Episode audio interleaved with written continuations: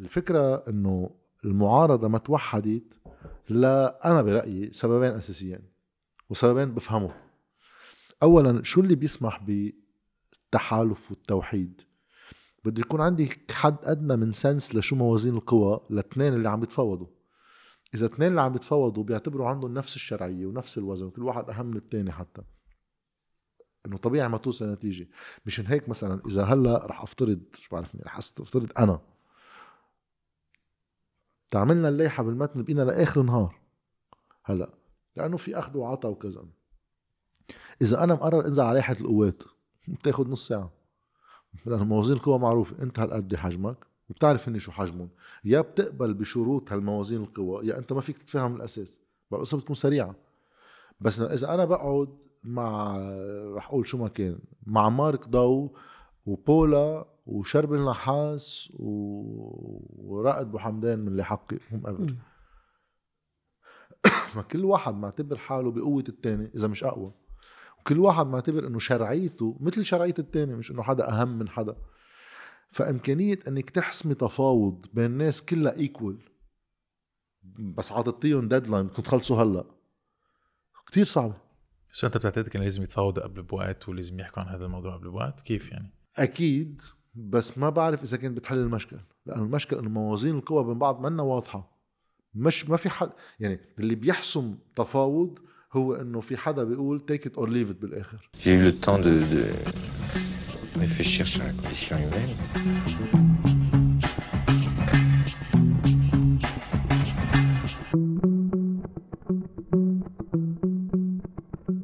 جاد غوسن welcome to سردي ميرسي. آه، من أول ما بلشنا البودكاست أنا ومديان بتعرف في عالم يعني بيعلقوا على ال comments بيقولوا بيطرحوا مين بدنا آه، بدهم يجيبوا ضيوف. and في اسمين كل وقت بيتكرروا constantly أول واحد هو زياد الرحباني ثاني واحد هو حضرتك. so so, uh, عن جد welcome تو سردي great to be in that company one plus مصائب منيح life is question of timing إيه صحيح. اليوم زبطت. صح 100% I think أول شغلة بدنا نحكي فيها هي يعني أكيد رح نحكي عن ال campaign والانتخابات بس something a bit more urgent اللي هي جلسة مجلس النواب. ما هيك؟ يعني بعرف إنه في كتير عالم بعت- بعتت بيكونوا حبوا أنت تكون جزء من هول 13 أو 14 حسب مين تسأل آه، نواب.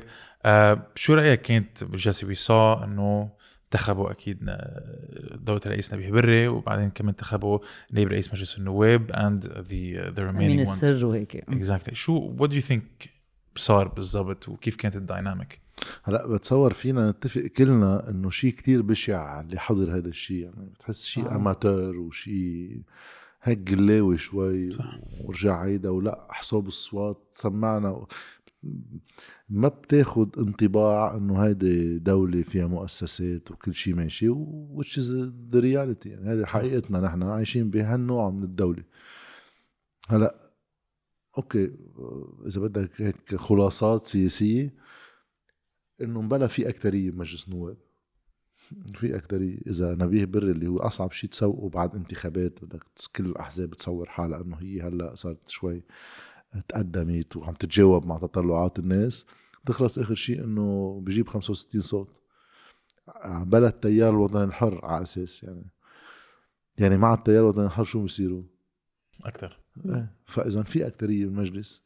هلا مش على كل القضايا صحيح بس اللي بيبلع نبيه بري بيبلع قصص اهين من هيك شوي بس هذه كانت محسومة بعتقد كأنه كل العالم كانت عارفة إنه نبيه بري حيطلع رئيس مجلس النواب حتى يعني 65% هي على الحافة يعني آه. he ran with skin of teeth كأنه. ولا كانت مدروسة already من قبل. هلا أنا برأيي هو ما كان معه ال 65 لا شك من التيار الوطني الحر قطعوا له يا صوتين يا ثلاثة ليصير 65 مم. هلا كله هيدا سامبوليك لأنه آخر شيء بيعملوا تاني جلسة بيطلع ب 60 مش قصة هون. بس الفكرة إنه وقت واحد عم يطلع بأطراف السلطة قادرين يتفقوا على الحد الأدنى ليديروا أمور بعض. عايز 65 okay بنعطيك 65 شو بدك بالمقابل؟ هلا معقول ما بعرف شو اتفقوا بس إنه بوصعب. يكون بوصعب مثلا. اللي هو طلع رئيس مجلس آه، نائب رئيس إيه، مجلس إيه. النواب sorry هلا الياس بوصعب. أول دورة أخذ 64 دغري دبروا له صوت يعني ثاني دورة 65 لما يروحوا على الثالثه مع إنه كان في يطلع بالثالثه 64 بحس ما بعرف ليه بحس إنه جملات هو اللي اعطي واحد. في من الكتلة. في, في possibility يعني.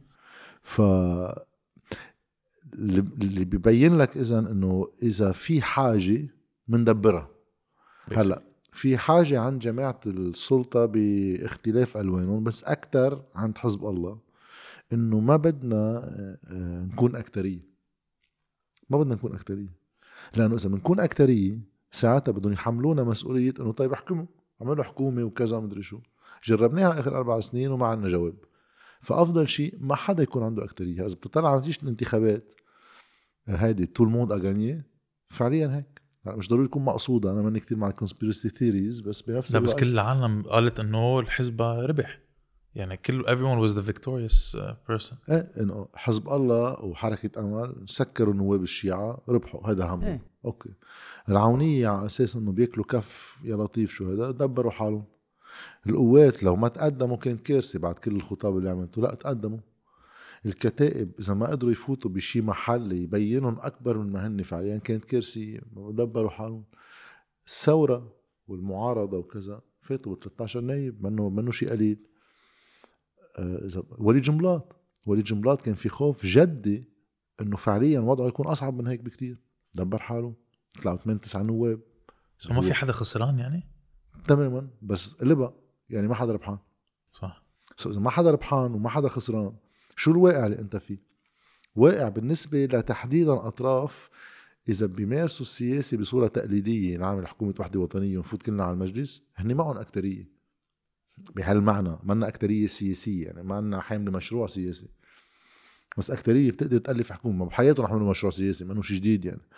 فالكتير عظيم بالنسبة لهم إنه هلأ صار فينا officially ما نحمل مسؤولية اللي عم بيصير.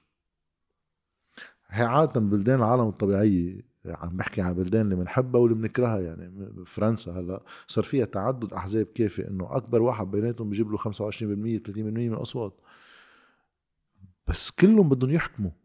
فبيروحوا دغري بيعملوا بيجربوا يعملوا coalition coalition تكون سياسية يعني من جهة المعار... اليسار يعني. راح ميلانشون ال Parti Socialiste والخضر وكذا جمعوا حالهم تيصيروا قوه بجرب هو بده يعمل رئيس حكومه ويصير معه أكترية. عملوا concessions لبعض وطلعوا ب programme سوا. تا إذا بكرة جينا حكمنا نبلش بكرة قرارات بنعرف شو جايين نعمل. حتى بإسرائيل. ما إسرائيل التكوين السياسي اللي عندهم صار أكبر حزب كان بيجيب 25 30% بس دغري بيدبروا حالهم سياسيا. مش إنه أرقام يركبوا أرقام فوق بعض صار معنا أكترية يعملوا حكومة. بفوتوا على الحكومة كلهم بيختلفوا بين بعض. لا بدهم يعملوا كونسيشنز لبعض بالسياسة. هي ما راح يعملوها هون. فبيبقى ما حدا مسؤول عن اللي بيصير. فهلأ على أربع سنين توقع إنه هاي الخبرية إنه نحن أقلية الكل أقليات. كيف وقع بيتعامل مع هيك ظرف صعب؟ هذا السؤال الأصعب. طب لكن طب خلينا بدك نفكر شوي بالتغييريين يعني النواب اللي انتخبون. هل كمان هذا الشيء في يصير بين نوابنا نحن نعرف كل واحد ترشح مع يعني مش بمشروع واحد في تعددية لحد ما. do you think كمان هذا الشيء اللي لازم يصير معهم؟ إنه لازم يتفقوا على الخطوط العريضة كرمال يصوتوا كلهم بذات الاتجاه مثلا؟ إيه ما هو الحلو والبشع بالسياسة إنه مجبور آخر شيء آه، يدقوا اجريك بالأرض. ما فيك تبقى عم تحكي هيك بالهواء لأنه هلأ صرت بقلب مجلس النواب. فشو في عندك options شو كل ال options متاحين؟ اللي بتحبهم ما بتحبهم. فعليا فيهم هول ينقسموا. ما يكونوا كتلة وحدة. هيدا option في خيار تاني إنه لا نتوحد شكليا بس نحن مش متفقين على شيء بس نبقى نوحي للناس إنه نحن شيء سوا. فهي بتصير عملية تفاوض على أربع سنين ما بتخلص بين بعض. على الأرجح بتعطلهم قدرتهم على أي تأثير لأنه بصيروا فعليا بدهم يكونوا كتير آه، مدورين. لأن إذا بدهم ياخذوا مواقف sharp بينقسموا وفيهم يقولوا إنه علينا مسؤولية ضرورية نحدد programme politique هالبروجرام هيدا بده يكون كمان concessions ماشي الحال. بس على القليله بيكون عندنا أربع خمس ست سبع depends قضايا. هول كتير sharp نحن فيهم عارفين شو بدنا فيهم وعارفين شو نطلب. أنا رأيي إذا ما بيروحوا على آخر خيار الايجنسي تبعهم يعني فعاليتهم بتروح تماما. صح. بصير إنه okay في 13 نايب أوادم محبوبين ما في منهم بس هم بيأثروا على الحياة السياسية. هول هيك على هامش الحياة السياسية عم بيعترضوا بمجلس النواب بيشبه شوي حالة نواب المعارضة بالتسعينات. اللي كانوا كمان إذا بتجمعهم على بعض اللي ما كانوا يجتمعوا كل الوقت بس إنه كان يكون في زاهر الخطيب ونجاح واكيم نسيب لحود بطرس حرب نايلة معوض سليم الحص.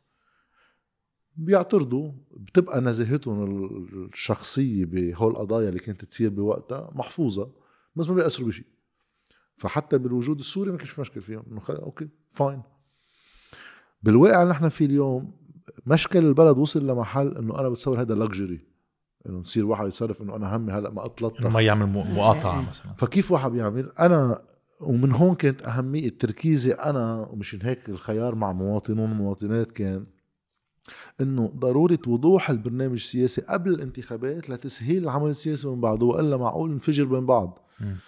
فاين ما في شيء صح بالمطلق ولا بالمطلق. الناس هي بتنقي ونقت هذا الشيء هلأ في ضرورة صار. يمكن كان أحسن لو في برنامج déjà موجود أو لائحة واحدة بكل البلد بس إنه okay هذا كله هلأ ما له طعم الحديث صح. فيه. هلأ صار في في urgence إنه شهر شهرين whatever it takes بس مش أبعد من هيك البلد في استحقاقات كمان. يكون في قعدات يومية بين بعض ينتجوا شيء مشترك. وبيقولوا نحن رح نشتغل سياسي هلأ. نقعد مع سمير جعجع ومحمد رعد وجبران باسيل وكذا based على اللي بيقبل بهو نعمل تفاهم معه على هو.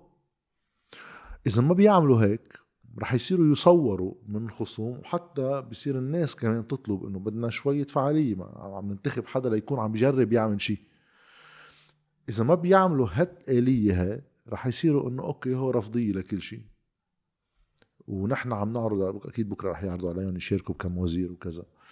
فلازم يكون في آه، معايير لعاي أساس أنا بقبل وبرفض. أنا ما عم برفض كل شيء. لا أنا عم جرب كون براغماتيك أنا بعرف إنه مثل ما الناس انتخبتني ناس انتخبتكم فاين بس أنا ضدكم.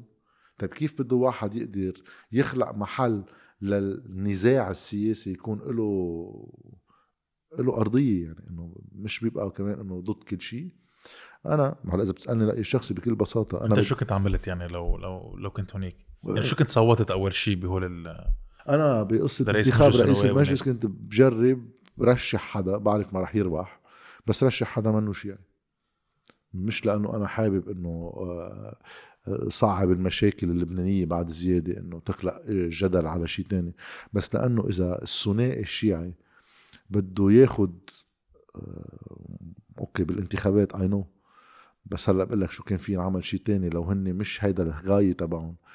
إذا بدكم تاخذوا المج... الحياة السياسية فعليا رهينة انطلاقا من موقع طائفي لأنه نحن بنصير نمثل كل الشيعة فاذا يا نبيه بري ما في رئاسة مجلس وبكرة يا حكومة بحكم إنه يا بتنعمل معنا يا ما فيها تنعمل بالمعيار الميثاقية وكذا طب أنتم ساعتها عم تاخذوا الحياة السياسية رهينة. عندكم الحق نظريا لأنه ربحتوا النواب الشيعة صح. بس أنا عندي الحق كمان أقول إنه هيدا عرف قصة رئاسة المجلس. مزبوط إذا هيك بدها تصير القصة رح سجل موقف إنه أقول إنه هاي إذا بده يستمر رح يخلق موال تاني بالبلد يجي يقول okay ما بدنا هاللعبة. صح. نقي حدا بينسجم معنا سياسيا وبرشحه له على رئاسة المجلس بجيب الأصوات اللي بده يجيبها. ك كله symbolique ما إذا القصة رح تخلص إنه في اتفاق سياسي يجيب 65 صوت كله رح يصير symbolique من هونيك بالرايه رمزيا. حتى الأصوات وقت واحد يقول العدالة لمرفق بيروت وكذا هو كمان شيء رمزي. آه. الرمزية السياسية إنه أنا هذا النظام الطائفي آه، مرفوض. حدوده هي نبيه بري. ما بدي أعلق بحدوده. ما بدي مثل ما قال فراس حمدان لأمين السر. تماما. إيه، وميشيل دواهي كمان. إيه. تماما. إنه آه، كيف نفس المعطى اللي انعمل إنه امانه السر ما بنترشح عليها لأنه في أعراف طائفية تنطبق على رئاسة المجلس واحد يكون proactive تيوصل رسالة إنه أنا homogène مع حالي ما عندي مشكل أطرح حدا بس مهم ينسجم معي سياسيا يكسر يربح منا بإيدي. بس بعدنا بقصة الجلسة اللي صارت كلنا عارفين شو حدودها. إنه في اتفاق سياسي بيركب بدبر أكثرية وهي بدك تتعامل معها fine الاستحقاقات الأهم بكرة الحكومة. الحكومة الطريقة اللي بتنعمل فيها بلبنان بجربوا يحتووا فيها كل الجو السياسي كانوا هاي بالزمانات حتى على أيام التسعينات وكذا يسموها إنه بدنا ننقل المشكل اللي بالشارع على قلب المؤسسات. فنقول كل مجلس النواب حطه بقلب الحكومة وخليهم يتخانقوا جوا واللي هو معادل لمنطق الديمقراطية البرلمانية. الديمقراطية البرلمانية التمثيل والمعارضة وكذا هي بتكون مجلس نواب. أما الحكومة هو فريق عمل هو executive authority هذا سلطة تنفيذية. سلطة تنفيذية ما فيك أنت آه، يكونوا بيقبروا بعض وبيعطلوا بعض. هو بفوتوا متفقين على مشروع بلبنان عملنا له غير هيك طريقة. فأنا بتوقع بحسب هو كيف بيشتغلوا عادة إنه هلأ وقت بده يجوا ليألفوا حكومة أول شيء أول خبرية تسمي مين بده يكون رئيسها. هاي أول رح تطلع حكومة قبل أنا بستصعب إلا إذا في كبسة من برا. طبيعة هذا المجلس بتخلي في استعصاء محلي إذا بقي الانقسام ما بيخلي يكون في اكتريه بمحل إنه يعملوا حكومة محليا. خصوصا إنه بلبنان حتى إذا معك اكتريه ما ما بتستعمليها. لأنه نحن كتير بتعرف الكرم اللبناني وكذا إنه عيب إنه في حدا بالمعارضة نتركه برا. لا حتى حكومة نجيب مئاتي وحكومة حسان دياب عرضوا على القوات اللي قالوا ما بدهم يفوتوا. بس بينعرض عليك دائما بينعرض على الكتائب بينعرض على كل الناس. فهلأ المتوقع إنه يجينا شي رئيس حكومة whoever it is مش مهم يعني ويعرضوا على كل الكتل تعالوا فوتوا فهو 13 نايب الجداد اللي فاتوا تغييريين رح ينعرض عليهم خذوا نايبين ثلاثة فكيف واحد بيتصرف مع هيك وزيرين ثلاثة آه sorry وزيرين ثلاثة فكيف واحد بيتصرف مع هيك شغلة؟ في كمان يجي يقول أنا ضدكم ما بشارك بحكومة. فاين مش غلط لأنه في بس هذه المق... هذه المقاطعة بعتقد ما كثير لها عازة لأنه المقاطعه فيها تصير برات المجلس. ليش؟ إيه لكن العالم بس بنفس الوقت المشاركة بحكومة أنا بستعمل كشاهد زور فيها لا قادر اثر فيها ولا شيء بس إنه يابا أنت قاعد جواتها فسكر تمك وقعد كمان لا. بس تما واحد يكون عم بياخد كل الوقت هيدا الموقع لأنه كل الوقت هني أكترية وأنت لا مش بس بقصة الحكومة أنت كل الوقت إيه رح تكون 13 نايب. طيب في طريقة شوي لي مش أنا كل الوقت بدي يكون رياكسيونير يعني ما بدي أنا أت... يعني جاوب على أسئلتك. ردة فعل كل الوقت أسئلة ونحن بنصير كل الوقت بندافع ولا. أنا آه، شيء فاعل بالحياة السياسية بطرح حل وبقول مش أنا عم بيجي صعبها للقصة ما في إمكانية للحل إلا بهالشروط. حكومة عندها صلاحيات استثنائية بالتشريع بالقضايا المالية وهي مش إنه أنا عم صعب الدنيا لأنه ما بحب نبيه بري وكذا ما بحب نبيه بري بس إنه هي ما خاصه بها. ها إنه بالأزمة المالية نحن فيها ما عندك إمكانية تاخذ سلسلة من القرارات وتقدر تطبقهم إلا هيك. لأنه أنا إذا بدي إجي أقول للناس إنه مثلا بدي جرب أخلق استقرار لسعر الصرف على رح أقول شو ما كان 20000 ليرة. هي ما في أبعتها مشروع قانون لمجلس النواب يحولها على لجنة مال وموازنه ويرجع على لجنة إدارة والعدل يرجع يحولوها على الهيئة العامة وهيك الله ما يرد على اللجان مرة تانية.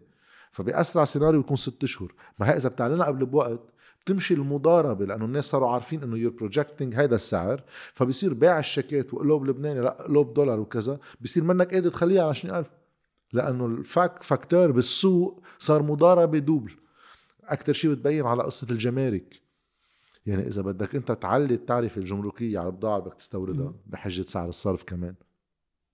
إذا بتقول لهم قبل بست أشهر للناس إنه أنا بدي أعلي الجمارك ببلشوا يخزنوا بضاعة من هلأ ويستعملوها للمضاربة بعدين على حيلا واحد بده يشتري سلعة على السعر الجديد. وبصيروا يفلسوا ناس من ورا هيك قصة. ففي سلسلة من القرارات بالأزمة المالية وين ما كان بالدنيا على الصبح متاخدة. capital control على الصبح متاخد الضرائب اللي خاصة بأسعار الصرف اللي بتسمح مضاربات وغيرها مقطوعة الصبح متاخدة. فأنا وقت عم طالب بحكومة عندها صلاحيات استثنائية بالتشريع هو بري لحل مش إنه أنا جاي عم بفتري على حدا. بس أقول لك يعني هول من الأطراف السياسية التقليدية رح يقبلوا عليك مشروع. ما يقبلوا. بس بكون أنت عرضت شيء أنا عم بيجي اطرح لك طريق للحل plus كمان المشروع اللي تحمله الحكومة ليفوتوا متفقين على القليلة على شو بدهم يعملوا بالمواضيع الأساسية. إذا بيرفضوا يروحوا يعملوا حكومتهم. بيبقى معارضة. وقت تفرط وتفشل حكومتهم راح تفشل حكومتهم. لأنه هول البريريكوزيتس مش عم بيجي أنا إنه بدي بعبس فيهم. إنه عم بجرب زركم أنا باعتباري الحقيقي قناعة هو شروط مسبقة لأي حل أكيد. من دونها ما في حل وقت تيجي حكومتهم وتفشل ما يجي يقولوا لي إنه أنا كنت معترض على كل شيء. لا أنا كنت راح لكم طريق تاني. أنتم رفضتوه. لأنه مصرين إنه أولوية التمثيل السياسي للطوائف وكذا يعني الاستقرار الشكلي لل system هو أولوية على حل المشكلة. okay هذا خياركم هذا منه خياري. بس أنا ماني عم بجي كون puritan يعني إنه أنا ما بدي أحكي مع حدا وأنا ضد كل الناس وأنا 13 نايب ماني قادر أعمل شيء لا أنا عم بطرح آه، مشاريع حقيقية لحل وأنتم بترفضوها. كل واحد بيتحمل مسؤوليته قدام ناسه. so شو رأيك بال performance تبعت هول النواب اليوم آه، بجلسة آه، بأول جلسة؟ كيف كانت؟ آه، تكون كتير منصف ما بدي يكون نقدي كتير. لأنه بفهم شو صعوبة إنه واحد يفوت على محل بعد منه منسجم مع الناس اللي هو جاي من نفس ال point of legitimacy يعني هو جايين من نفس نقطة الشرعية ناس عم تنبش على تغيير. هلا هيدا التغيير لأنه ما اجى قبل الانتخابات بمشروع سياسي موحد بتكون النقط اللي جايين منها مش هي ذاتها. بده شوية وقت. يعني عم تقول إبراهيم منيمنة غير نجاة عون غير و... وضاح صادق غير كذا. so كل واحد هو وعندهم حريتهم المطلقة لا بدي أعمل pressure ولا شيء بس إنه هو يا بيتفقوا مع بعض بهول الشهرين ثلاثة على مشروع سياسي يا إما فيهم يقولوا نحن ما لنا كتلة وحدة كمان هذا حقهم حريتهم إنه الناس انتخبتهم حرين يعملوا بدهم إياه. تساعتها يقدر واحد المحاسبة اللي بده يعمل لهم إياها تكون على أساس سياسي. صح. إيه أول جمعتين التركيز على الرمزيات وهاي القصص ضرورية بس أنا منا هو الأساس. في قصص أنا ما بعملها ويمكن ما معي حق مش عم بيجي أقول إنه بس إنه أنا حلقة مرسال غانم ما بعمل مهرجان معه لمرسال صح. بطلع معه لأنه بدي أستغل أي platform تحكي مع الناس مش كرماله. بس بعتبره بالحد الأدنى نوتر مع إنه أنا بعتبره خصم. ما في مشكل تطلع معه كخصم. صح. بس ما بعد ما بطلع بحتفل ما بت... إيه ما بتحتفل ما, بت... ما بتفوتوا بالمجموعة إيه. الناس عطتني شرعية ما هي أهم شرعية. بالعالم مش مارسيل غانم إيه. ما بعطيك كريدي فيها له. هو ما كان حليف. هو بيمثل مصالح كتير واضحة شو. بالعكس هو كان جزء لا يتجزأ من تحطيم المعنويات through كل هول السنتين ونص يعني. بس بنفس الوقت في حدا يجي يقول لك إنه بحق لنا كجو له فترات من الوقت هيك الخبيط يعني هيك يكون عنده لحظة انتصار. صح بس مش مع غانم بس بتعرف يعني أنا okay هلا انت في عم تعطيه شرعيه لمارسيل غانم. exactly عم توحي وكأنه مارسيل غانم هو جزء من حركة تغييرية بالبلد. أكيد لا. إيه. فإنه بس- يبقى ببرنامجه ويبقى بموقفه حر بحياته. بطلع تستفيد من منبره مش تيستفيد مني. صح. بس أنا بعتقد كمان هول ال يعني ال procedures الشخصية الصورية مثل ما كنت عم تسميهم كمان بعتقد كتير مهمين ومش بس بأول جمعتين بعتقد throughout هول الأربع سنين كتير مهمين. ليه؟ لأنه كأنه هول ال 13 نايب عم بيغيروا مفهوم شو يعني نايب بلبنان مم. يعني هذا النايب صار فيك تحكي معه.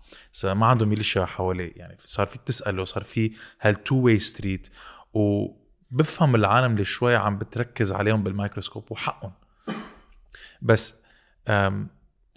كتير صعب كمان يعني هن محطوطين بمواقف كتير صعب لأنه هن منهم الأكترية وبذات الوقت العالم كلها عم بتكب همومهم عليهم. ف لا تماما بفهم اللي عم تقوله.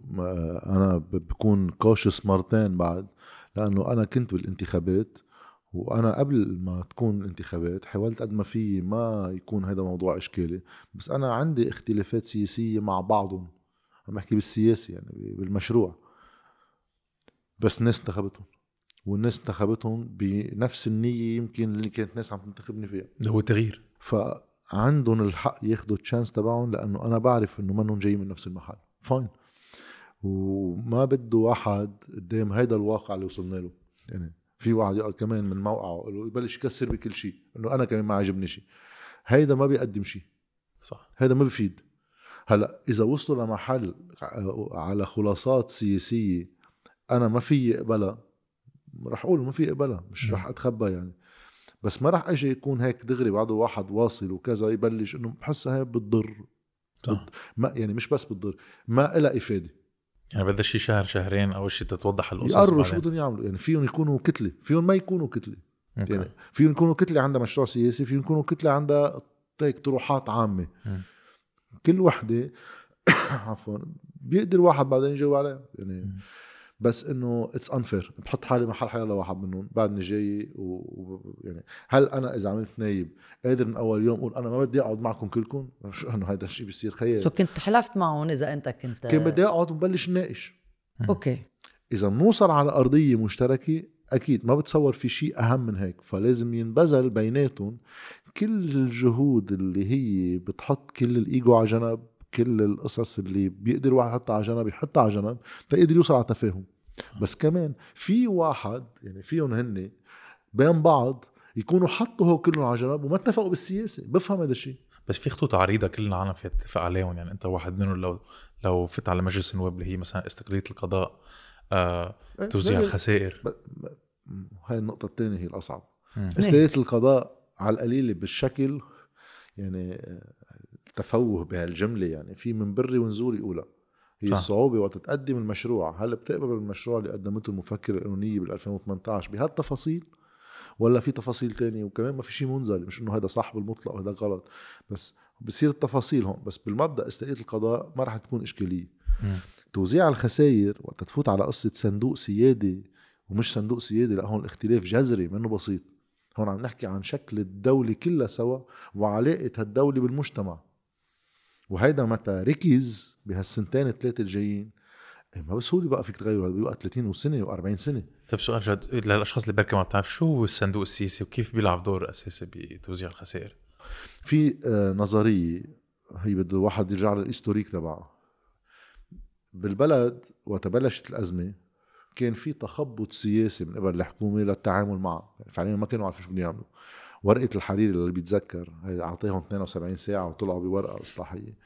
كانت شيء شيء خيال يعني. شو كانت الورقة الإصلاحية بوقتها؟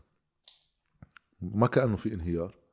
في مشكل بعجز الدولة الميزانية يعني. إنه عم نصرف كدولة أكثر ما عم نجبي كانوا مقدمين موازنة فيها عجز 6 مليار دولار. اجتمعوا بها 72 ساعة طلعوا ورقة إنه صار العجز صفر. out of the blue هيك. إيه هلا إذا بتقرأ فيها كيف صار العجز صفر بيسلفهم مصرف لبنان 6 مليار. يعني اعطيهم إياهم دين يعني. فنقلوا الخسارة من ميزانيتهم على ميزانية مصرف لبنان اللي اكتشفنا بعد بشهر إنه هو وضعه أسوأ منهم يعني. فهي كان كله تركيب أرقام ليحاولوا يحتووا الغضب الشعبي. بقى كان إذا بدك تقريها بالسياسة هم مش عارفين شو جايين يعملوا. بدهم يسكتوا الناس هذا كان برايورتي إيش حكومه حسان دياب؟ واضح وقتها تألفت الحكومة ما كانوا عارفين جايين على تعسر عن دفع. لأنه إذا بتقرأ البيان الوزاري كان تقليدي شوي إنه بنخفف نفقات وبنزيد ال GDP وإنه الحياة ماشي الحال عنا أزمة بس جدية. أول جمعة قعدوا فيها وصل لهم استحقاق بدهم يدفعوا دين بالدولار. صار الدولة وقت إنه تدفعه آه، بأفريل. يعني ما كان لهم شهر ونص وصلوا. كيف نتصرف معه هيدا؟ البنوك ما عم تعطي الناس دولاراتها. وأنا بدي أدفع للبنوك مليار ونص دولار. طيب أنا كيف بأمن إنه هول المليار ونص بيستعملوهم البنوك ليدفعوا للناس ما يطلعون لبرا؟ ما في أمن. وأنا ما بقي لي شيء بقى بالبلد إلا هالاحتياطي الباقي بمصرف لبنان. ما بقى عم فوت دولارات وقطاع مصرفي شغال وكذا. فبوقتها اللي القرار اللي أخذوه جيد أنا برأيي إنه تعسروا عن دفع. لأنه سألوه لحاكم مصرف لبنان اللي اجى على الجلسة. طيب إذا نحن دفعنا هالمليار ونص بعد شهر جاينا مليار تاني وبسبتمبر بعد جاينا مليار ونص. معك تدفع هو كلهم؟ قال لهم أنا هلأ بجزم لكم إنه قادر أدفع ومن هلأ ورايح كل شغلة بشغلتها ما بوعدكم بشيء فصاروا مع الجو اللي كان راكب بوقتها البنوك هي كانت كمان شارية دين من الدولة يعني مدينة الدولة بسندات يورو بونز بسموه ها كانوا عم يبلشوا يبيعوها لمصارف أجنبية لأنه المصارف الأجنبية بتتفاوض مع الدولة غير ما البنوك بتتفاوض المحلية. فهي صارت خطرة. أنا إذا بدك كدولة بعطيهم مليار ونص فيهم يطلعون لبرا؟ والمودعين ما بياخذوا شيء وبكون عم بصرف شو بعد باقي عندي دولارات. هو الدولارات الباقيين هن الشيء الوحيد اللي بعد باقي تجيب لكم فيول ودواء واستهلاك لكل التجار اللي بدهم يستوردوا أي قطعة. ما بيجيبوا دولاراتهم صح. فالقرار كان منيح بس هذا كان بيستدعي بسرعة كتير تعمل خطة لتفاوض هول اللي حاملين السندات ما بدك تدفع لهم احسن ما يرفعوا عليك دعوة. وتفاوض صندوق النقد ليبلش دولة بالعالم تقرضك ما انت تعسرت عن دفع بطل حدا بيعطيك إلا ال IMF عملوا على السريع كان مشان هيك كان لازم وقت الحكومة تيجي مع الخطة. دغري تبلش تاخذ قرارات. okay تأخروا شوي بس برضه بوقت معقول عملوا خطة لازار. خطة لازار عم تيجي تتعامل إنه في ناس بالبلد حاطين بالبنوك ودائع بالدولار بقيمة شي 140 مليار دولار. هلا إذا بننفض البنوك وبننفض المصرف المركزي والدولة كلها سوا شو معنى كلنا سوا؟ بوقتها كانوا ما بيطلعوا 50 مليار دولار. كلهم على بعضهم. طيب في فرق 90 مليار. طيب بقدر خلي أنا علي دين كدولة وبقدر أنا المصرف المركزي خلي عليه شوية دين؟ بيبقوا 70 مليار. من وين بتجيبهم هون؟ صح. بدنا نوزع خسائر.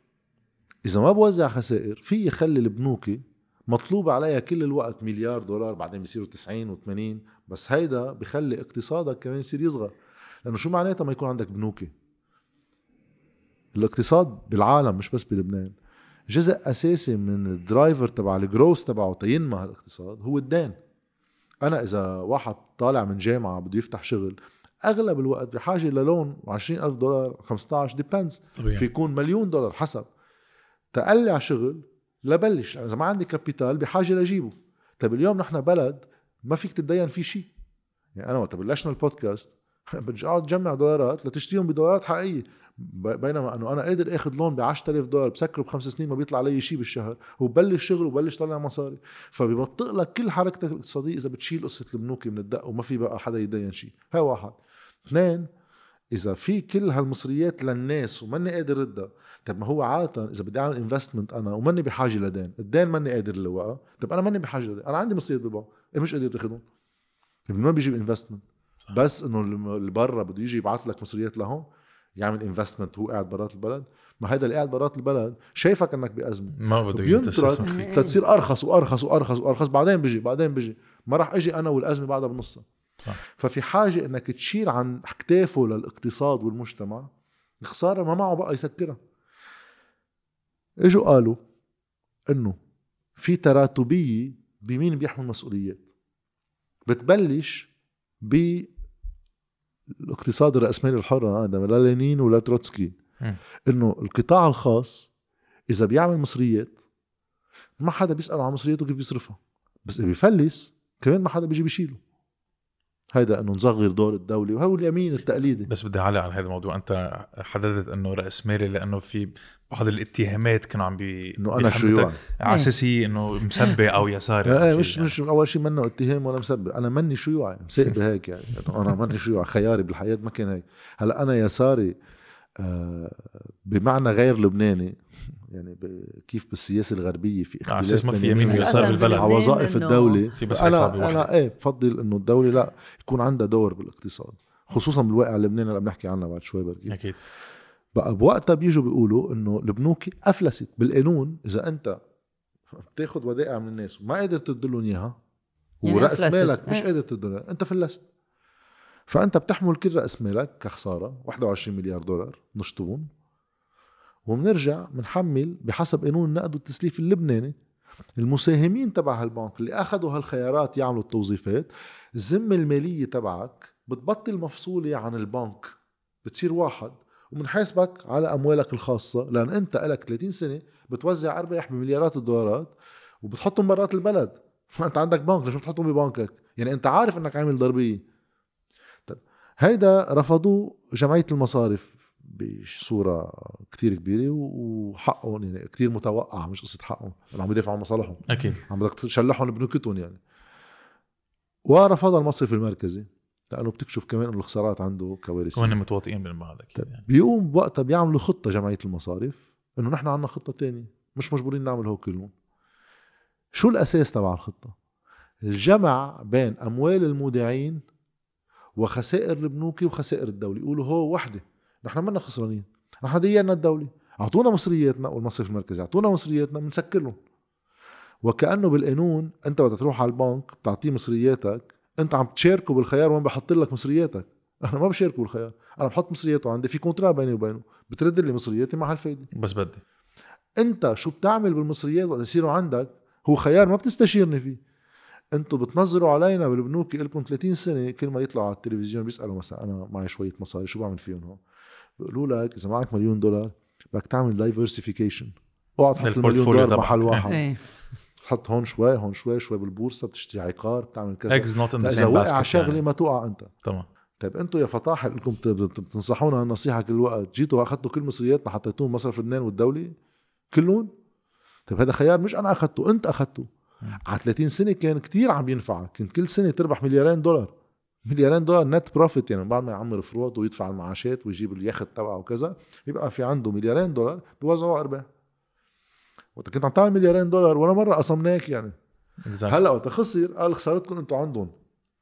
طيب شو المشكلة بهالقصة الثانية وقت تجمع بين الدولة والقطاع المصرفي وكذا بتصير عم توحي وكأنه مسؤوليات اللي بتسمعها كتير. إنه أول واحد بيحمل مسؤولية الدولة. يعني الدولة هي السرقة والفساد وكذا مدري شو هن سرقوا المصريات فخلي الدولة تدفع أكبر شق من الخسارة. المشكلة بهالفكرة إنه إيه من شغل الدولة لازم ينحط بالحبس آه، ويتاخذ كل مصرياته أنا معك. أما الدولة الدولة هي نحن. مين هي الدولة؟ يعني كنا بمقابله وقت عملت مقابلة السنة الماضية مع دان أزي. اجى قال لي مثلا إذا أنا وياك هلا كنا بمقابله أنا وياه لحالنا.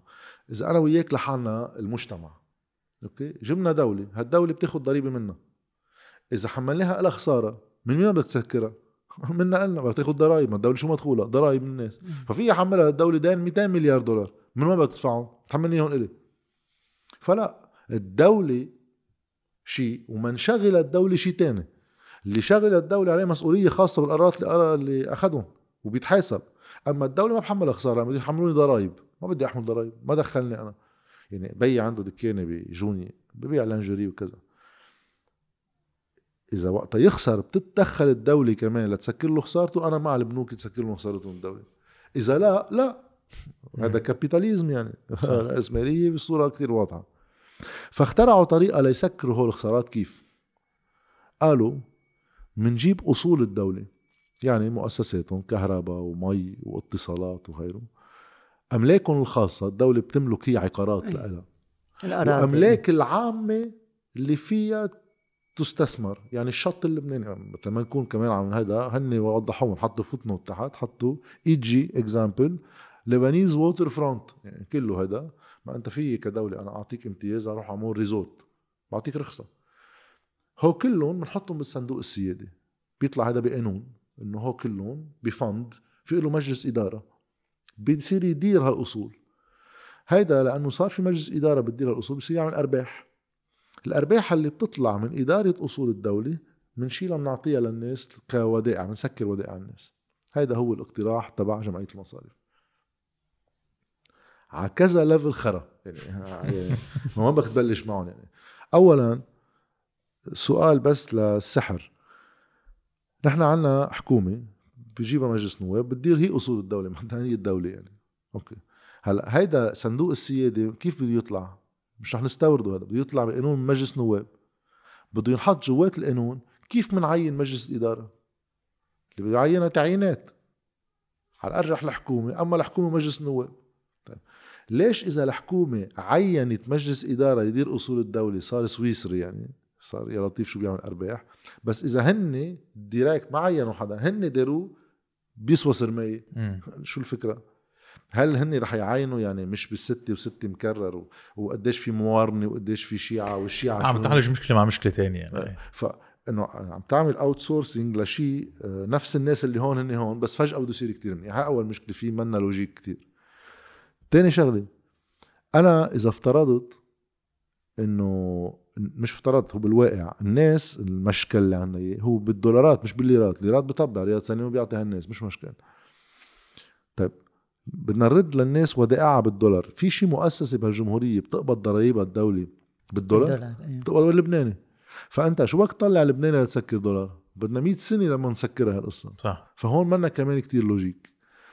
ثالث شغلة ال valuation تبع أصول الدولة هي كلها شو؟ يعني في ناس بتيجي بتقول لك إنه مش بس بدي أشغلها واطلع منها مصاري بيعها خي بيعها وطلع مصاري. جمعية المصارف هي قالت estimation ما بنعرف من إجت إنه estimation هو 40 مليار دولار. اجى ألبير كوستانيان كمان منه لينين يعني ألبير كوستانيان. عمل دراسة بمركز عصام فارس بال AUB جرب يعمل valuation باكثر سيناريو optimistic طلع 17 مليار. طيب أنا إذا ب 17 مليار وفي عندي 100 مليار هلأ هو ما بيسكروا شيء كمان بعد ما زبطت. آخر شغلة طيب افترضنا طلعوا سويسرانية وطلعوا دولارات بعجيبة وقعدنا نسكر لهالناس على فترة من الوقت. سؤال هالدولة هاي بقيت عندها موظفين وعندها جيش وكذا وعندها أخبار عندها مستشفيات رسمية ومدارس رسمية هي بطل عندها ولا مدخول ما كل المؤسسات صاروا برا. تتقدر كمان ما تبلش ترجع تتدين. تخسر وتتدين تخسر وتتدين. بس يبقى تعلي الضرايب. أوكي. فأنت بتشلح الدولة تتسكر أموال المودعين. يعني عم تسكر أموال بس عم. تعلن الضرائب ذات الوقت بس عم بتحمل الناس كمية هائلة من الضرائب لتقدر ما تخلي الدولة ترجع تضطر تدين من جديد نرجع نفوت بنفس القصة. صح. فهيدا الحل منه حل. هيدا شو شو ليش عملوه؟ لأنه هيدي الطريقة بتخلي البنوك يقولوا نحن ما فلسنا. أعطونا هالأصول وبنقعد على 50 سنة و100 سنة واللي هو بنصير نحن فعليا لاقطين أصول الدولة لأنه ربطناهم فينا. هالأصول صارت شغلتها إنها تعطينا مصريات فنحن لقطنا المفاصل اللي بتشتغل فيهم الدولة اللبنانية. الكهرباء عنا المي عنا. بيصير too big to fail يعني كان تماما. صاروا هن السلطة السياسية فعليا. صح. لأن إذا أنت لاقط المصريات ولاقط المؤسسات شو بدي بالحكومة؟ 100% يعني بصيروا يقعدوا يتسلوا يعني. طب هلا لكن انت عم هذا هو الصندوق السيادي طولت كثير لا هلا أنا هيك فهمت. لا خي طب هلا لكن يعني في خيار تكون مع أو ضد الصندوق السياسي هذا. هو sorry الصندوق الس- السيادي يعني is that an option ولا كيف؟ لا أكيد. يعني أول شيء يعني كمان نرجع على لينين وماركس. صندوق النقد رفضوا. صندوق النقد ضد صندوق النقد بيجي بيقول لك ممنوع أنت بأزمة مالية تعمل ال bail out لشركة خاصة قطاع خاص البنوك انت بتوزع الخسارة وأنا ببلش اعطيك مصاري ما عندي مشكلة. بس أنا ما بعطيك مصاري تتسكر خسارات. أنا بعطيك مصاري لتستثمر باقتصادك. okay. فانت في جزء من haircut بده يصير. ما حدا يضحك على العالم. نحن عم نعمل haircut كل يوم بس إيه، لما بس لازم يكون fair لازم يكون fair ولازم يكون هادف. لأنه حتى أول شيء بدك تحمي ناس من ال haircut في ناس ما بتحمل ال haircut وبدك بعدين تحمي وظائف من haircut. احسب حالك انت بالدولة. okay. وانت عليك مطلوب ودائع 100 مليار دولار. وانت اليوم بين الذهب وبين شو عنده رياض سلامة presumably يعني الدولارات سوا هو بيطلعوا 27 مليار بس مطلوب عليك 100 مليار. انت بتصرف 27 مليار تتعطيهم ودائع؟ فيك. بس إذا بتعملها لا فيك تجيب كهرباء لا فيك تحسن بنى تحتية ليصير عندك اقتصاد ينتج شيء لا فيك تظبط طرقات لا فيك تعمل نقل مشترك لا فيك تفتح مستشفى لا فيك تجيب شيء دواء ولا شيء. إيه، بصير مكرسح فأنت بدك تخلق بالانس تيجي تقول أنا رح اعزز مع الوقت احتياطي الدولار إذا مشي ال plan économique تبعي صرت أقدر اصدر قصص أقدر اصدر خدمات أقدر أعمل softwares أقدر يصير عندي اقتصاد. فأنا في مع الوقت اعزز الاحتياطي تبعي. وبحط portion من هالشي لا أقدر مع الوقت سكر للناس أكثر قدر بقدر. بس أنا ك priority بدي حافظ على رقم في يكون 5 مليار دولار في يكون 10 مليار دولار. هيدا بدي أجيب فيه فيول مجبور تدور الناس سياراتها ولا ضوي لهم ضوية. ولا أقدر كمان أمن لا مناطق صناعية إذا في plan économique مبني على صناعة. هو بدي أمن لهم كهربتهم. يعني يمكن إيه أول فترة بدي حمل الناس ساعتين كهرباء بالنهار تقدر أعطي هوليك إيه 12 ساعة. بدي أعمل هيدا الخيارات هيدا توزيع الخسائر. توزيع الخسائر مش بس مصريات. في حدا بال burden تبع الأزمة بال resource رح يحمل بهالسنة ونص اللي جاي أكثر من غيره. لأنه إيه الصناعيين رح يكونوا أهم من اللي بيستوردوا. آه الناس اللي بتشتغل softwares وخدمات قابلة للتصدير هو أبدى من اللي ببيع عقارات. إيه هو هو خيارات. مشان هيك الأحزاب ما بتعملها. الأحزاب إذا أنا معي الطائفه كلها سوا الطائفه فيها اللي بيشتغل عقارات وفيها اللي. بيشتغل استيراد وفيها اللي عنده بنك وفيها المودع وفيها موظف في ما عنده إلا لبناني بالبنوك في عنده دولار. إذا ببلش آخذ هالخيارات إنه في فلان بده يحمل أكثر من فلان بينقسم الحزب 100% فشو الحل؟ إجي أقول إنه هيدي مؤامرة أما هيدي مدري شو تقسم- الطائفه تقسم. كلها معي على مشكل. اكزاكتلي ساعتها شو بيعملوا مثل ما عم بيصير هلأ شوي؟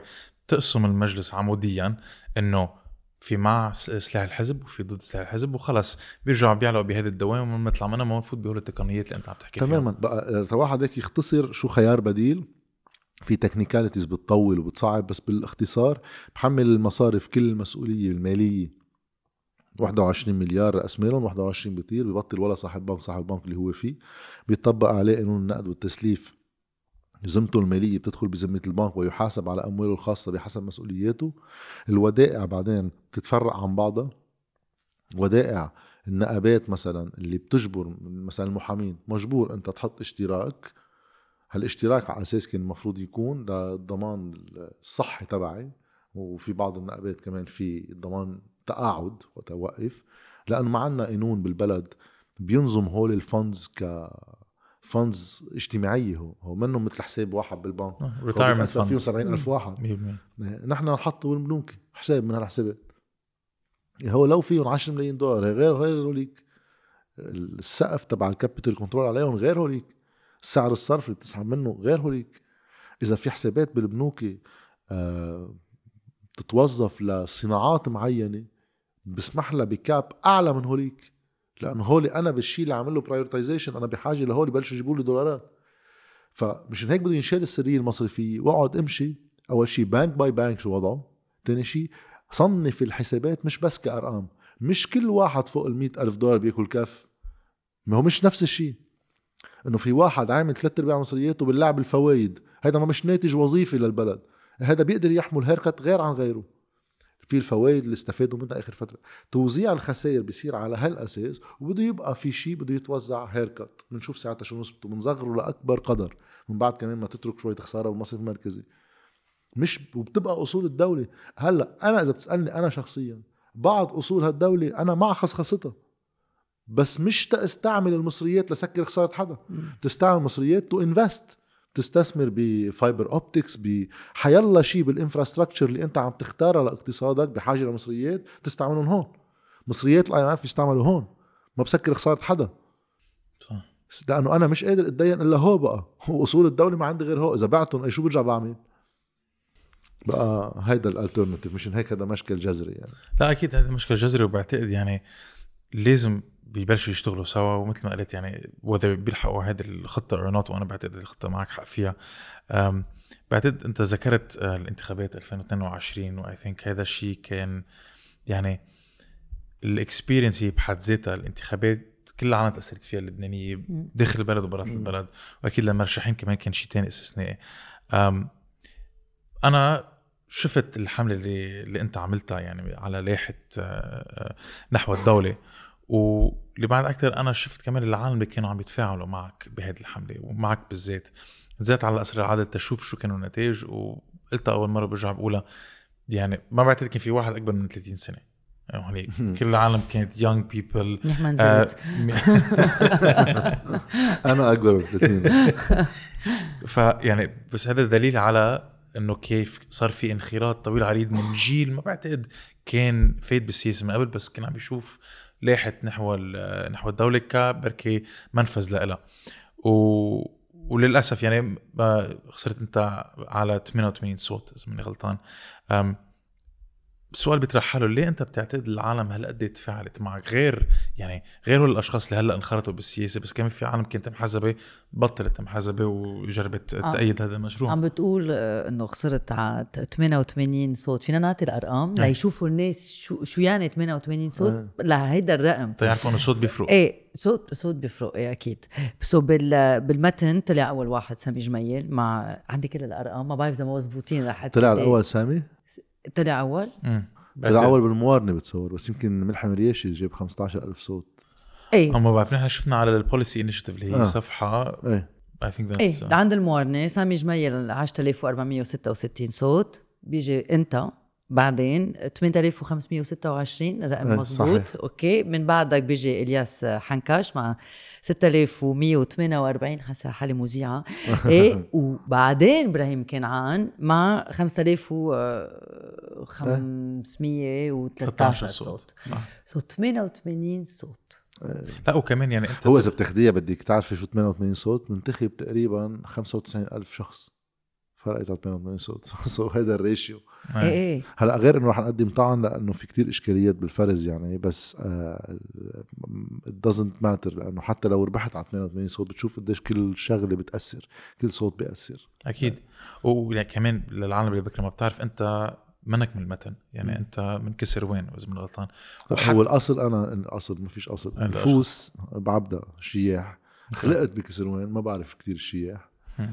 وقررت المتن لقرار سياسي يعني اعتبرت إنه هون في كمية من الخصوم. إيه، ليش قررت المتن؟ إيه. مش لأنه لأن اللبنانيه يعني حتى إذا أنت جاي sorry لهذه الكلمة بس من زيت الطائفة. في xenophobia إلى حد ما يعني في عالم كنا عم نحكي فيها تحت الهواء إنه إذا أنت جاي من ضيعة مختلفة في هال شوية تردد إذا بدك؟ هي بس ما هذا كله آه، وهم. هذا كله نظام اللبناني آه، آه، طبعنا معه. okay. كلمة نفوس هي نفوس ما في منها بالعالم يعني. لأنه هي ما هي منا أصل العائله مش هيك مثلا غصن في ببعبدة في بالشوف في بشمسطار في بعجلتون في بالكورة. سو هذا منه أصل العائله إنه بالشياح اللي صار هو إنه آخر تعداد للسكان انعمل بهذا البلد كان 1932 الفرنساوية بوقت عملوه. ثاقب بيو لجدي بالشيح بهذيك يمكن قبل بخمس سنين كان جاي مش بعرفني من الجنوب مش بعرفني من وين كان. وعلقنا خلص. من وقتها نحن بالشيح هلا نحن بخمس دول بالعالم بس بتعمل هيك ما بتعد سكانها. أريتريا أفغانستان لبنان آه، ال Western Sahara اللي هن منهم دولة حتى مش معترف فيهم. ودولتين غيرهم نسيتهم. ليش ما بنعد سكان؟ لأنه مفروض نتعامل مع مجتمع static. تيبقى النظام الطائفي مع الديموغرافيا بتتغير إيه، الناس بتتحرك. هذا النظام ما بيحمل تحرك. بده مناطق مسيحية مسيحية مناطق شيعية شيعية وكذا. بتغير ميزان القوى فأول القرارات اللي أخذناهم بعد الاستقلال هي بنوقف الخبرية. ساعتها شو بيصير؟ بيصير مثلا أنا قاعد بجوني جوني بتبقى على مدى التاريخ بتصير تطلع مع الوقت بس ببطء. هول جوني هي 17000 إنسان بينتخب منهم شي 12000 11000 هو المختار وأعضاء البلدية ومنوظف شرطة بلدية ورئيس البلدية والزعامات المحلية يعني فريم والبون والخازن plus الأحزاب الموجودين بيلاحقوا عليهم. شو بدها يعني؟ شو خدمات كذا كله ملحق عليه هلأ إذا بنتعامل مع المجتمع الواقعي مثل ما كل دول العالم بيصير فيها يعني. إيه، جوني عايش فيها 250 ألف واحد. إيه، تعرشيهم يا فلان الفلاني. طبعا نتهم حدا لأنه كله شغال بهالقصة. إيه، القضاء كله سوا بصير في أكثر من نص مليون إنسان. بطل إنه في 90 ألف صوت و80 ألف صوت. ساعتها الخيار ببطل كتير يأثر فيه العوامل الضيقة إنه okay شو بدك ترشي؟ 5000 واحد؟ رقم. إيش شو بيأثروا؟ في 500 الف واحد. صح. يبقوا مسيطرين على المجتمع ويبقى conservative المجتمع محافظ بيعرف كله بعضه بتبقى الضيعة. فبيبقى بالشياح كانوا يدقوا لنا وقتها مثلا في انتخابات مختار الشياح أما بلدية الشيء بدي لك تعال انتخبنا شو بدي قبليهم ما بعرفكم. يعني أنا معقول عم انتخب شيء ما بعرفه. آه. واللي عايشين بالمنطقة بيتاثروا بسلطة هن ما فيهم ينتخبوها فأنا أساسا بالبروجرام هو أول شيء واحد بده يعمله تيصير دولة مدنية مش يلغي الطائفيه لبنان مفصول الدين عن الدولة فيه. مصدر التشريع بلبنان هو الشعب مش دين. لا القرآن ولا الإنجيل ولا شيء نحن دولة مدنية محتلة من قبل طوائف إنه بحجة الطائفية بصير أنا أعمل وظائف الدولة. بتصير في عنا بدل منطق الحقوق الدولة بتأمن لك حقوق في منطق الخدمات بصير واحد بيعمل لك خدمات. هي بتتأمن بها الاليات إذا بتعمل تعداد للسكان بتعمل بولفرسمون شوي بالمجتمع ما في إمكانية سريعة إنه يحتووه بصير الناس تنتخب بحسب مصالحها الحقيقية. فأنا مختار الشياح وما لي علاقة بالشياح كان absurd في اختارها سياسيا بس ما بختارها إنه أصلي من الشياح. كان في احتمال إنه واحد يترشح بكسروان. لأنه قاعد بكسروان بعرف كسروان بعرف ليش ما نقيت كسروان؟ إيه ليه؟ إيه مع مين بدي أحكي بالصندوق السيادي؟ ما الزعامات المحلية بكسروان ما فرقاني معهم القصص المعركة الانتخابية بكسروان إنه فريد الخازن بوجه نعمة فريم ونعمة فريم بوجه منصور البون ومنصور البون بوجه العونية والعونية بوجه القوات أنا قاعد بكسروان فتبعتها شوي انتخابات كسروان وما انحكى فيها كلمة سياسة بالمطلق مش قصة صندوق سيادي ولا توزيع خسائر يعني كل الحديث هو ولاءات هذه الوفا إنه تكون وفي لهذا أعطيك خدمات. فأنا ما حسيت هون المساج اللي أنا بدي أحكيه رح يكون له صدى. أوكي. هيك المتن في إبراهيم كنعان رئيس لجنة المال الموازنه مسؤول بالخاص. إدي أبي اللمع اللي كان هو نايب المتن بالقوات كان بلجنة المال والموازنة على الرغم من كل بيسبوا بعض على الهوا وكذا طلعوا قرارهم بالإجماع. وقت سقطوا خطة لازار للخطة. سامي جميل هو اللي عم بياخد هلأ positioning إنه هو المعارضة. بيتحالف مع آه، أنطون السحناوي ببيروت صاحب بنك SGBL. تيحارب المنظومة شو هي المنظومة غير هو يعني إنه المنظومة شو الفرق عن السلطة؟ السلطة هي الحكومة مثلا. المنظومة كأنك عم تقولي تعريب لكلمة establishment يعني. إنه في مجموعة علاقات مالية سياسية هي القرار عندها ورا الدولة. والدولة بتنصاع لها هذا ال establishment هذا تحالف علنا عمل بين الكتائب وبين آه، أنطون سحناوي إيه نديم جميل وتالوزيان. تالوزيان هو مرشح أنطون السحناوي وهي لائحة أنطون السحناوي. ونديم جميل كان معه sorry أنا لا أنا عم أقول هذا الشيء لأنه إذا ماني غلطان سامي جميل ترشح على لائحة تانية. يعني بركي هن ما بيأيدوا هذا الشيء ولا كيف؟ لا نديم على اللائحة. لا سوري عفوا عم بحكي عن سامي. سامي بعتقد سامي ترجع على. متن التغيير. إيه. أوكي. هيداك ببيروت الأولى. انطون السحناوي مرشح ببيروت الأولى جان تروزيان صح. طلعوا من القوات آه، مع الكتائب آخر مرة كانوا على لائحه القوات. طلعوا من القوات رشحوا مع تروزيان اللي هو انطون السحناوي مرشحه صار في تضارب مصالح أكيد. صح عشان هيك أنت يعني. استراتيجيا ترشحت بالمتن لأنه في هيدي ال connotation السياسية. طب ليه هالقد العالم آه، تفاعلت مع هيدي الكامبين تبعيتك؟ السؤال صعب لأنه أنا بعتقد في كتير عوامل. اولا تكون كمان كتير واقعي. كان في طلب على التغيير فيي وبلاي يعني أكيد الشخص بيأثر بس إنه آه، في غير لوايح بغير مناطق كمان كان في طلب عليهم. لأنه في شيء إنه في كان هذا ال vote sanction يعني إنك أنت عم تنتخب عقابيا لناس عم تنتخب شيء تاني. هذا موجود. آه، الشباب تحديدا الصغار بالعمر لأنه وعيهم منه مرتبط بس بالضيعة وإنه اجى خدمنا الشيخ ما بعرف مين. بشوفوا برا شو عم بيصير بالدنيا. المفهوم السياسي شوي مختلف عن المفهوم التقليدي بلبنان بقى. وقت يسمعوا حديث عم بيحكي عن بوليسي مش بوليتكس إنه شو بعمل بالإسكان شو بعمل بكذا. بيشوفوها ببقية الدول إنه آخي هذا هيك بتصير القصص. وهي قضايا بتهمنا. ليش ولا مرة بحياتنا سمعين عليها؟ بقى بحسوا هذا شيء هيدا شيء وبعتقد الخطاب اللي عم بيحكي عن توزيع الخسائر خصوصا عند الشباب إنه يخلص خسائر ويحمل اللي تصرف لهم من مصرياتهم غلط المسؤولية. وانسرق مستقبلهم لأنه. هول مس- مستقبلهم كلهم طار. الكبار بالعمر صاروا بدهم يحدوا الخسائر مش كلهم كمان. بس في جزء منهم خياروا خيي إنه هذا البلد هيك. أنا كان عندي مئة ألف أعطيني إياهم عشرين ألف أنا راضي. بدي حد الخسائر. الصغير بالعمر مش هذا حسابه. حسابه قلع لي اقتصاد خيي. بدي الاقي وظيفة بدي أشتغل شغل. ما بدي أترك البلد. انه تعلمت خبرية عندي كفاءة بدي أعمل شيء. انت مانعني اعمل اي شيء. هو عوامل ويمكن في قدرة انه واحد لأنه بتطلع بغير دوائر عم يحكوا نفس الخطاب بيجيبوا أصوات أقل. الظهور على التلفزيون أثر لأنه أنا اشتغلت على التلفزيون فترة من دون ما أدفع مصاري كان في حد أدنى من العلاقات. شخصية ويمكن حد أدنى من إنه اعتبروا الترشيح نفسه بوليميك شوي.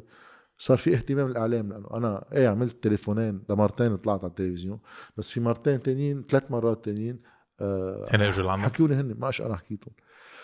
بوقت مثلا حتى اللي معنا على اللائحة يعني لوسيان وفيرينا وشادن آه وميريام ما بعرف إذا combined طلعوا مرة أو مرتين على التلفزيون بالشهرين كلهم تبع الانتخابات. فمشان هيك حظوظهم رح تكون أصعب من إنه أنا لأنه عم بطلع على ال TV لا وغير هذا الشيء كمان ما كان في billboards يعني تماما بهيك لأنه ما في مصاري. يعني. إيه، ما في مصاري كان صح. مشكلة المصاري مشكلة أساسية.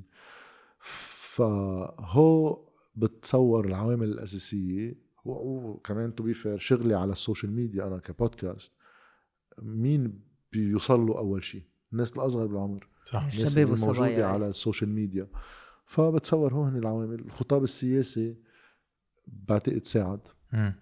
في في في learnings يعني في شيء أنت عملته مش مش regrets بس يعني نحن كل وقت نطلع بال hindsight إنه يا ريت كنت عملت هيك أو يا ريت تصرفت بهالطريقة أو يا ريت تر- ترشحت على لائحه تانية أو حكيت مع حدا تاني. في شيء أنت بتفكر إنه كنت قدرت تعمله غير؟ لك هو إذا واحد بيطلع من برا كتير في قصص. يعني أنا يعني لو كملنا اللائحه وكنت ثمان أشخاص كان هاد 88 صوت انوجدوا حكما. بس لو كملنا اللائحه ما نحن كنا خمس أشخاص. إيه. آه لو قدر يكون معنا على اللائحه ناس كان بدنا إياهم يكونوا ما كانوا كانت اهين بس ليش هولي أنا I don't regret لأنه أنا بعرف إنه هم صاروا لأسباب مش إنه ما جربنا. جربنا. هلا my only regret بس كمان ما في يكون regret لأنه أنا ما كنت بهذا المشهد وما كنت بهالصورة. إنه كله صار مأخر. أنا ما كنت مفكر أترشح أصلا. إيه يمكن لو أنا مفكر أترشح قبل. كان في كتير من العوامل اللي بتقدر تسيسرها قبل بوقت وتاخد وقتك بالتفاوض وتشوف مع مين معك ومين هذا كانت تتعالج بس إنه أنا مش القصة طلعت من عندي أنا شرب النحاس هو حكاني. والوقت اللي حكمنا فيه بحكم إنه هيدا الوقت اللي حكمنا فيه. بقى إيه في قصص بتنعمل في قصص بتتعلمها بس ما فيها تكون ريجرات لأنه بعرف إنه بالنسبة لشو جربنا نعمل ما كان في كتير خيارات أحسن من اللي وصلنا لها. يعني أنا ولوسيان وفيرينا وشادن وميريام كنا بنتمنى يكون معنا بعد ثلاثة ما كانوا موجودين. ما في يعني أنا وياك ومدى يعني نحن انت صار لك زمان يعني عم تشتغل بالشغل السياسي بس أنا مدى انضمينا لل- للمعارضة مش مش من زمان يعني بعد 17 تشرين أنا شخصيا خلطت بالسياسة مدى انت صار لك فترة بس. فتنا عن جد بالتفاصيل هلأ أنا ما صار لي فترة أنا صار لي زمان بشوف شو عم بيصير آه،. بس ماني بس- أنا أصلا ما بحب حدا فهيني هيك ال life ولا بالسياسة؟ لا بالسياسة يعني ما في بس بس يعني فتنا بس بالسياسة. كنا بالتغيير هلأ يعني كنا أكيد بالتاريخ إيه. شفنا فتنا بالتفاصيل وشفنا إنه يعني كان في مفاوضات عم بتصير مع كل الأحزاب التغييرية و... وكان في لعبة هيك size إنه مين أكبر من الثاني و and بعتقد صار في كتير lost opportunities بعتقد كلنا فينا إيه. نتفق لو إذا كنا تحالفنا كلنا. كلنا أكيد كنا يعني قدرنا لأنه. في في كان التغيير وكان في مواطنون ومواطنات وكان في بيروت مدينتي كمان ببيروت يعني. إنه إذا كنا تحالفنا كلنا سوا ما كنا وصلنا على نتيجة أحسن من هيك أكبر. يا، مية بالمية. صح بس هون في جوابين على القصة. أول شغلة إنه هاي طبيعية. أنا برأيي في شيء كمان آه، نحن بنجلد حالنا بش كم شغلة مع إنه بتصور في تخبيص كتير عند المعارضة كمان. بس بتتعزز الصورة إنه كأنه ولدني القصة إنه هو ما تحالفوا لأنه بس قصة إيجو أما لأنه بس قصة عدم نضج. في منهم هو to be fair كمان في من كل شيء بس هو هن ذاتهم موجودين على أحزاب السلطة. كمان في كتير محلات هن بعصوا حالهم بخياراتهم. كمان لأنه في egos إنه مثلا بالمتن التيار الوطني الحر عارفين من الأساس إنه هن قادرين يطلعوا حاصلين. ترشيح الثلاثه حشرة داخلية. في شوية كره لإبراهيم كنعان بس ما فيهم يطلعوا منه لأن الكوست تبعها كبير. شو بنعمل؟ بنرشح ثلاثة ونحن عارفين قادرين نطلع اثنين. صار كلهم عم بيخوزقوا ببعض. يعني أنا اللي تفاجات فيه إنه لائحة التيار نقل الناس اللي عملوا حملات علي علما إنه أنا أكثر شيء بلشت كل قصتي فيها من ورا إبراهيم كنعان والتيار الوطني الحر ولجنه الموازنه لأنه كانوا منهيين بعض. الفكرة إنه المعارضة ما توحدت لا أنا برأيي سببين أساسيين وسببين بفهمهم اولا شو اللي بيسمح بالتحالف والتوحيد؟ بده يكون عندي حد أدنى من سنس لشو موازين القوى الاثنين اللي عم بيتفاوضوا إذا اثنين اللي عم بيتفاوضوا بيعتبروا عندهم نفس الشرعية ونفس الوزن وكل واحد أهم من الثاني حتى. إنه طبيعي ما توصل نتيجة. مشان هيك مثلا إذا هلأ رح أفترض شو بعرفني رح أفترض أنا. تعملنا الليحه بالمتن بقينا لآخر نهار هلأ لأنه في أخذ وعطا وكذا. إذا أنا مقرر أنزل على لائحة القوات بتاخذ نص ساعة. لأنه موازين القوى معروفة. أنت هالقد حجمك. وبتعرف هني شو حجمهم. يا بتقبل بشروط هالموازين القوى يا أنت ما فيك تتفهم الأساس. القصة بتكون سريعة. بس إذا أنا بقعد مع رح أقول شو ما كان مع مارك ضو وبولا وشربل نحاس و... ورائد أبو حمدان من اللي حقي whomever ما كل واحد معتبر حاله بقوة الثاني إذا مش أقوى. وكل واحد معتبر إنه شرعيته مثل شرعية الثاني مش إنه حدا أهم من حدا. فإمكانية إنك تحسمي تفاوض بين ناس كلها equal بس عاطتيهم deadline بدكم تخلصوا هلأ. كتير صعبه شو أنت بتعتقد كان لازم يتفاوضوا قبل بوقت ولازم يحكوا عن هذا الموضوع قبل بوقت؟ كيف يعني؟ أكيد بس ما بعرف إذا كانت بتحل المشكل لأنه المشكل إنه موازين القوى بين بعض منا واضحة. مش ما في حد يعني اللي بيحسم تفاوض هو إنه في حدا بيقول take it or leave it بالآخر. ما هيك بيقولوا عن شربل نحاس؟ إيه، إنه كان إنه بي بي بي بيتحالف إذا حدا لحق المشروع تبعه. إيه بس ما هو بيقول عنهم هيك كمان. لأنه ما, ما, في two sides of the story و just to be clear أنت منك عضو من مواطنين ومواطنات إيه أنت لا، أنا قبلت المشروع. بالمشروع. السياسي كله ونزلت لأنه مقتنع بهذا الشيء. بس أنا تبعت شوي مثلا شو كان عم بيصير ببيروت لأنه تفاجأت بوقتها وما عندي أي مشكل شخصي مع بولا يعني وفي يكون عندها قناعتها. إنه ليش ما بيركب التحالف؟ طيب مش مزبوط إنه في كان اختلاف على مقاعد. صارت بعدين هلأ بقول أي متى صارت. الاختلاف صار إنه هل نحن متفاهمين على مشروع سياسي؟ صار في استئذان تيتخذ وقت ليصير في اطلاع على المشروع السياسي؟ لا يرجع يتكمل الحديث. انعطى المشروع السياسي وما حدا رجع.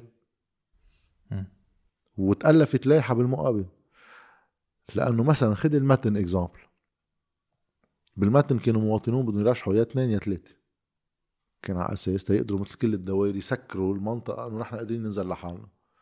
فعليا كان في شادن معلوف المواطنون والباقي كلهم مش مواطنون. كان الطرح هو مين ما بيقبل بالمشروع السياسي ومش إسقاط في واحد يتفاوض فيه للمشروع السياسي ياخذ ويعطي. وكنا وصلنا لمحل حتى مع ناس تانيين يكونوا معنا على اللائحه لاسباب تانية ما قدروا يكفوا. بينسحب لهم مين ما كان معرقل. صار مشكل واحد بقصة المقعد نفسه إنه ببيروت الأولى بعدين انطرح من بيروت مدينتي إنه يتفقوا مع شرب النحاس عليها وحدة. بس تم الطلب إنه ينسحب شرب النحاس هو. وهيدي اعتبر نحاس إنه ما في يحملها لأنه هو داعي كل هالناس تترشح هو بينسحب والناس اللي داعيين يترشحوا حظوظهم أصعب هو شباب بعدها جديدة وصغار وكثير مناطق منه حاضرين فيها.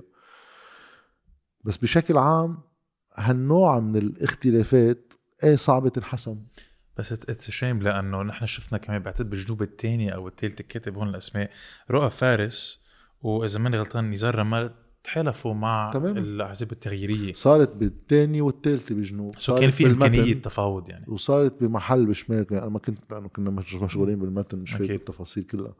صارت. أنا برأيي صعوبة إنها تصير إنه أول شغلة منها هي موازين القوى. ما بعرف إذا هالانتخابات من بعد ما فرجت كل واحد شو جايب اصوات وكذا مرت الجاي التفاوض بصير أبسط شوي. بينعرف إنه مثلا في فلان الفلاني بهالمنطقة إنه ما فيك تتعامل معه كايكول وأنت مثلا جايب 500 صوت وهو جايب 10000 صوت. بقى شوي بتسهل الحسم. تاني بارت من المشكلة هو المشروع السياسي. أنا برأيي كان في ضرورة جدية ليحكم أي تحالف تفاهم سياسي. ما يكون مسقط على حدا ناخذ ونعطي فيه ويكون شوي مليابل بس يبقى في روحيته لأنه بده يكون هوموجين مع حاله المشروع. وقت يفوتوا على المجلس يقدروا يبلشوا يشتغلوا ما يكون في ثرات خطر إنه يرجعوا ينفجروا بالمجلس. هيدا أساسي. كمان هذا بيعمل مشاكل المحلات. في محلات بيسهل لأنه في ناس أهين لك تتحالف معهم لأنه في مشروع سياسي بشوفوا حالهم أقرب له. فهول العاملين الأساسيين صعبوا بمحلات كثيرة. بس it's a shame يعني فتحوا مش sorry فتحوا حسابهم بس ترشحوا ب 13 دايرة من أصل 15 واذا شفنا إنه صار في تفاوض ب- مواطنون؟ مواطنين ومواطنات. ترشحوا بال 15 ترشح ب 15 sorry عفوا وفي يعني and there's لائحات مثل نحو نحو الدولة إيه جزء منها. ائتلاف. اكزاكتلي اللي يعني إنه شفنا كيف قدروا يتفاوضوا بالجنوب الثاني والثالثة ومشي الحال وما كان ضروري يتأيد ما بعرف مشروع قادرين أو ينفرض مشروع قادرين. رح أقول لك أنا رح أقول لك وين الفشل صار. الفشل صار إنه كان في رهان. وقت انحكى معي أنا حكيت بهالموضوع لأنه فهذا بعرف شوي فيه. اللي كان صاير قبل بشهر ونص شهرين من الانتخابات إنه الكل تيقن صار عنا أكيدين إنه وحدة المعارضة بلبنان ما رح تصير. لأنه في شيء كان عم بيركب بالشمال لحاله شمالنا. مش بس مواطنون كانوا براته كان في أطراف تانية كمان مزعوجة شوي منه إنه تعالوا نحكي قبل وكذا. ببيروت الأولى في بولا معروف رح يكون عندها لائحة في بيروت مدينتي معروف إنه كان بوقتها على أساس معقول يركب تفاهم بين بعض زياد عبس ما كان جوا كان مزعوج لأنه كان في هول الأخبار بيروت الثاني بجبع عبدة كان في كذا محل صار مبين إنه في شيء عم بيركب قبل الحديث السياسي مع كل الناس. فصرت عارف أنت إنه ما في وحدة معارضة إذا بكمل المسار هيك. بصير السؤال شو كيف تتصرف مع هالشيء؟ الرهان صار وهون صار الخطأ بالحساب. لأنه رهان يا بيزبط يا ما بيزبط. إنه تتعمل قوة تفاوضية لكأنك تجر الناس على النقاش السياسي. رشح بال 15 دايرة اللي هي في فكرة سياسية وراها إنه أنا ما بدي اكون أسير منطقة وحدة طائفية ما تصير مجبور خطابك. بترشح بكل الدوائر بتستعمل خطاب سياسي واحد بكل الدوائر. تتقدر تتفاوض مع هون الناس إنه أنا بدي نتحالف وأنا مستعد انسحب بكل المقاعد اللي مرشحها إذا اتفقنا بالسياسة.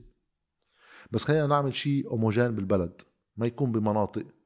لأنه هيدا بكرة رح اللي بيترشح بمنطقة رح يصير خطابه شوي بده يشبه المنطقة. وأنا دليل إنه أنا كل الوقت أنت شيوعي وأنت حزب الله وأنت كذا لأنه بهالمنطقة هيك. أنا لو زلت بالجنوب كان بصير بدي برر إنه أنا ماني عميل. يعني كل منطقة بصير مشكلتها شكل. الرهان إنه تقدر تفرض تفاوض جوات المعارضة على مشروع سياسي بكل المناطق ما نجح. ما نجح. في مشاريع تانية وفي ناس تانيين ما قبلوا وراحوا بشيء تاني وبكتير محلات أثبتوا إنه قدروا يجيبوا أصوات فهن كان هذا الشيء appealing أكثر هيدا اللي أدى إنه توصل لواقع إذا ما ماشي حاله شو بتعمل؟ بترجع بتسحب كل الناس وبتترك بدواير ما لوايح عكس المنطق السياسي اللي على أساسه ترشحت إنه أنا ما بدي يصير أسير دواير فبتبقى مرشح. الفشل صار بأول step وصل لتاني step okay. ما هلا كمان السؤال اللي بدي أطرحه هو كم كم صوت جابوا آه، جاب مشروع قادرين على ال- على الانتخابات؟ بتعرف؟ إذا ماني غلطان مجموعه شي 35 ألف صوت. 35 ألف صوت. و 8000 وشي منك أنت. أي. right بتعتقد أنت يعني بيكوز من وراك أنت يعني كجاد غصن كشخص صار عم يشتغل بالسياسة مش بس- بالسياسة يعني منخرط بهذا الجو فترة. هل أنت بتعتقد إنه بركي مشروعك أو أنت كشخص أهم من مشروع قادرين يعني مصداقيتك أنت كجاد كانت أكبر من مشروعه؟ لا شك اللي بيحمل المشروع بيأثر بإمكانية التواصل مع الناس غير عن واحد تاني يعني إنه مثلا شو بدي أعطي example هيك بسيط إنه آه، ماكرون شخصه بحمل هالحديث السياسي وص جزء من فكرة وصوله أكثر من إنه لو شخص تاني بعرف رح أقول شو ما كان أمو مثلا لو حمله ومشي فيه لأنه ال character بيأثر. إني بشتغل ميديا بيأثر إني recognizable بيأثر كله بيأثر. السؤال أنا برأيي هو منه هون؟ بعرف إنه هذا الشيء بيأثر. بعرف إنه مثلا آه، حكيت مثلا عن رؤى الفارس. إنه لو رؤى الفارس كان عندها يمكن ال accessibility على الميديا وعندها إمكانية لتوصل المشروع كانت جابت أصوات أكثر أكيد طبيعي. السؤال هو بالقلب. أنا إذا عندي آه، رح سميها شعبية ما بس ما معها مشروع سياسي شو بتنصرف؟ بصير عندي مشروع إلي. وهذا شيء أنا برأيي خطر. لأنه أنا إذا بصير عندي شرعية بشخصي بلا مشروع سياسي في يصير أنا المشروع السياسي. بتصير شوي بتشبه الزعامات المحلية اللي بتصير تركب هيك إنه عنده حيثيته أنا مفروض وطموحي إنه كل واحد حتى اللي بيختلفوا مع آرائي السياسية إذا عندهم قناعات سياسية ومشروعية لأنه معروفين لأنه عندهم credibility لأنه ما بعرف whatever it is يستخدموا هالشي لخدمة مشروع سياسي لأنه بحد ذاته الشخص شو بفيد؟ بفيد إذا بيقدر يستعمل أي بريفيلاج عنده إياه لخدمة مشروع هو مقتنع فيه لأنه أنا أفترض مثلا نزلت مع الكتائب عرضوا بوقتها. افترض نزلت على الكتائب وعملت عرضوا عليك الكتائب تنزل. على ريحتهم صار في حديث وكذا ولأنه في ما في اتفاق سياسي لا. طيب بس افترض أنا قلت إنه ما في مشروع سياسي ففي اتفاق مع الكتائب. ووصلت عملت نايب. إيه، شو حامل بإيدي أنا؟ عم يعني ما النايب هو وسيلة مش غاية بحد ذاتها. وسيلة لتعمل شيء. الغاية هو المشروع. فاذا حدا عنده أي إمكانية وصول وكذا أنا برايي لازم يستخدمها للمشروع مش ضروري هالمشروع أنا مقتنع بهالمشروع. بس هون الأساس. فالشعبية بحد ذاتها منا popularity contest يعني ما- ماني جاي أنا جمع شعبية بس لجمع شعبية. هذا عمل سياسي الشعبية لازم تخدم مشروع. مم. أنا مقتنع بها. طب انت هلا غير يعني sorry كيف بدك تقولي؟ إيه. تفضل ladies first هلا هلا lady second حتى الثالثه يعني. لا لكن بدنا نحكي إنه كنت عم تحكي عن الشعبية وهيك. آه، صار في كتير حملات آه، ضدك. وبنعرف كتير منيح شو الموضوع. أوكي شو يوعي شيء بس كمان اتهموك إنه أنت حسام طرواده لحزب الله. إيه إنه موقفك آه, لا فينا نزيد بعد كم شغلة يعني. آه في كمان غير قصص. في جاي صادر أملاك الكنيسة ما بحياتي حكيت عن هيك شيء. أوف. آه إيه في إنه أنا ماني من المتن كيف تجي على المتن أصلا. إيه. هذا اسهل هول الأساسيات. وجايب الحزب على المت... على المتن. إيه وجاي حسام طرواده لحزب الله. طيب اليوم ك... إيه so بهول ال- القصص فيك فيك أنا بعرف كتير ناس آه، خافوا يصوتوا لك لأنه شافوا فيديوهات شافوا آه، آه، قريوا article ات صار هي غاية ال campaign. الناس إيه تخاف تصوت إيه إنه أنت آه، موقفك آه، آه، رمادي. إيه رمادي آه. رمادي بيقولوا رمادي. ميرسي كتير آه، آه، آه، عن الحزب ف شو موقفك؟ الموقف آه، جاوبنا عليه بوقتها بوقت ال campaign. الموقف برأيي أنا الوحيد غير الرمادي وراح أشرح كيف. يعني عم بيجي يقول إنه هو أساسا كل ال program قائم على فكرة إنه الطائفية والنظام الطائفي هو منه قصة الدين قصة ناس سرقوا وظائف الدولة وعلى رأسها السياسة الدفاعيه والسياسة الخارجية اللي معني فيهم سلاح حزب الله تحديدا. فنحن مع استعادتهم كلهم للدولة. كل الفرق إنه أنا ما بدي إجي لا قبل الانتخابات ولا بعد الانتخابات دجل على العالم لاكسب شوية أصوات. وقت واحد عم بيحارب نظام سياسي عم بيحارب أساليب النظام السياسي. شو مشكلتي مع وقت مثلا القوات يقولوا إنه نحن شعارنا بالانتخابات يجب نزع سلاح حزب الله؟ مزبوط الموقف بحد ذاته ما عندي مشكلة بالعكس. بس أنا برأيي الانتخابات منا قصة واحد يخبرني موقفه بالدنيا.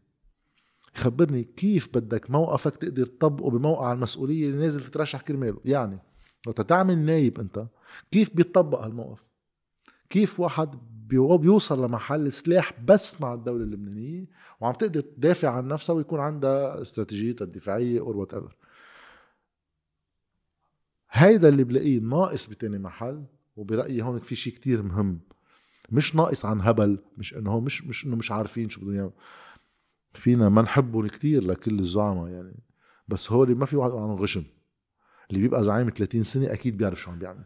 exactly هو ما بيقولوا الكيف لأنه بيعرفوا إنه ما في كيف بلا cost ال cost هو إنه أنت وقت تمشي بكيف بتصير الموقف سياسي عامي بدك تشوفي موازين القوى شو هي وشو بتسمح لك. أنا عم بعترف. بكرة الصبح إذا واحد عمل نايب ما رح أقدر سلم له سلاحه لحزب الله بالقوة. طيب فنمشي شو الخيارات المتاحة لكن كيف واحد بيتصرف معه السلاح إذا هو فعليا بده يوصل لدولة بس بتحمل سلاح وقادر تدافع عن حالها هذا سؤال تاني إيه. لأنه هيدا الأهم لأنه الموقف متفقين ما في مشكلة. موقف إنه ضد. إنه ضد. أوكي. الحرب. الدولة هي بتدافع عن إيه نفسها سلاح غير شرعي ضد غير شرعي.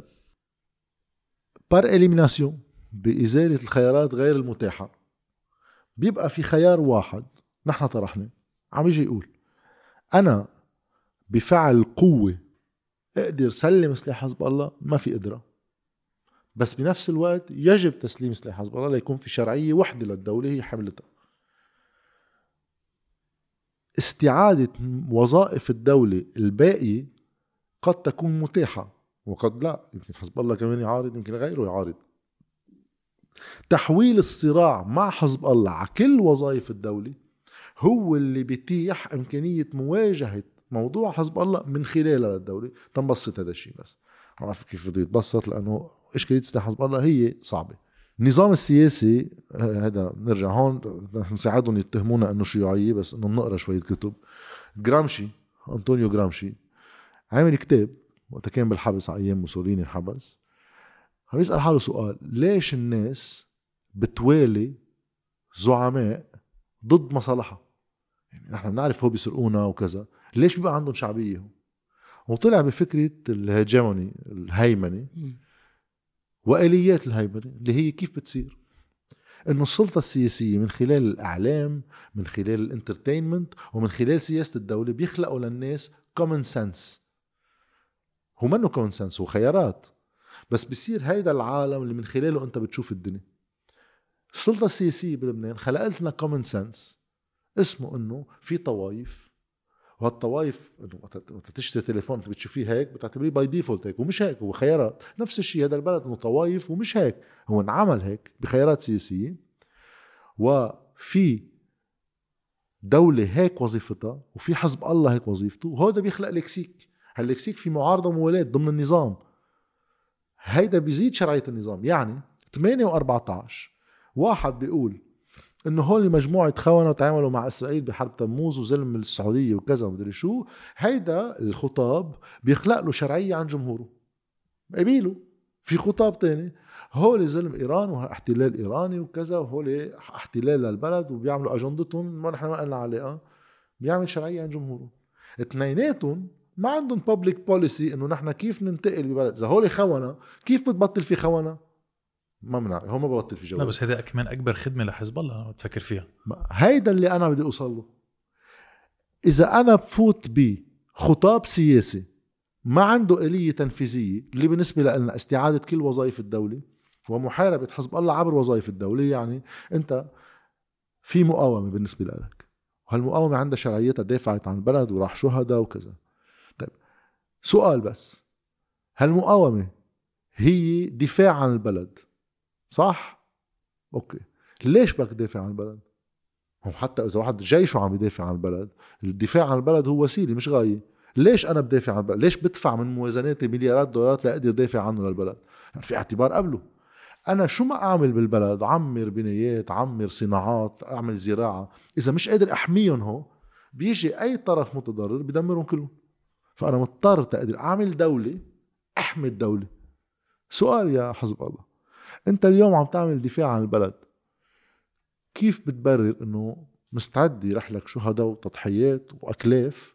بس ما عندك مشكل الغاية يعني الدولة تكون مجرور ورا ظهرك. منجيب بري منجيب مئاتي منجيب يوسف خليل بنترك آه، رياض سلامة البنوكي هيك ما في مشكل. بس مقاومة بنفس الوقت. هي ما بتزبط. لأنه شو المقاومة اليوم؟ إيه، من بعد 2006 اليوم شو المقاومة؟ صارت مشروع سياسي بطلت مقاومة. لأنه المقاومة بدها ت- تكون مقاومة بدها تكون حامله مشروع دولي. ما فيك تكون مقاوم بلا مشروع دولي. ما لها عازة. ليش بدي ما ساعتها أنا شو من شو خايف؟ كرامتك ومقدراتك وثرواتك الطبيعية ومؤسساتك يجي حدا يدمرها. طيب ما عم ندمرها نحن. صح. المقاومة يكون لها غاية بده يكون في مشروع دولي. حزب الله منه حامل مشروع دولي. فالمشكل مع حزب الله بمشروع الدولي بمشروع حزب الله لأنه السلاح هو بخدمة المشروع. صح. فأنا بدي المشكلة يكون مع حزب الله على مشروع الدولة لو في موازين قوى مختلفة لو حدا بيعرض علي حل تاني أسهل أنا بكون معه.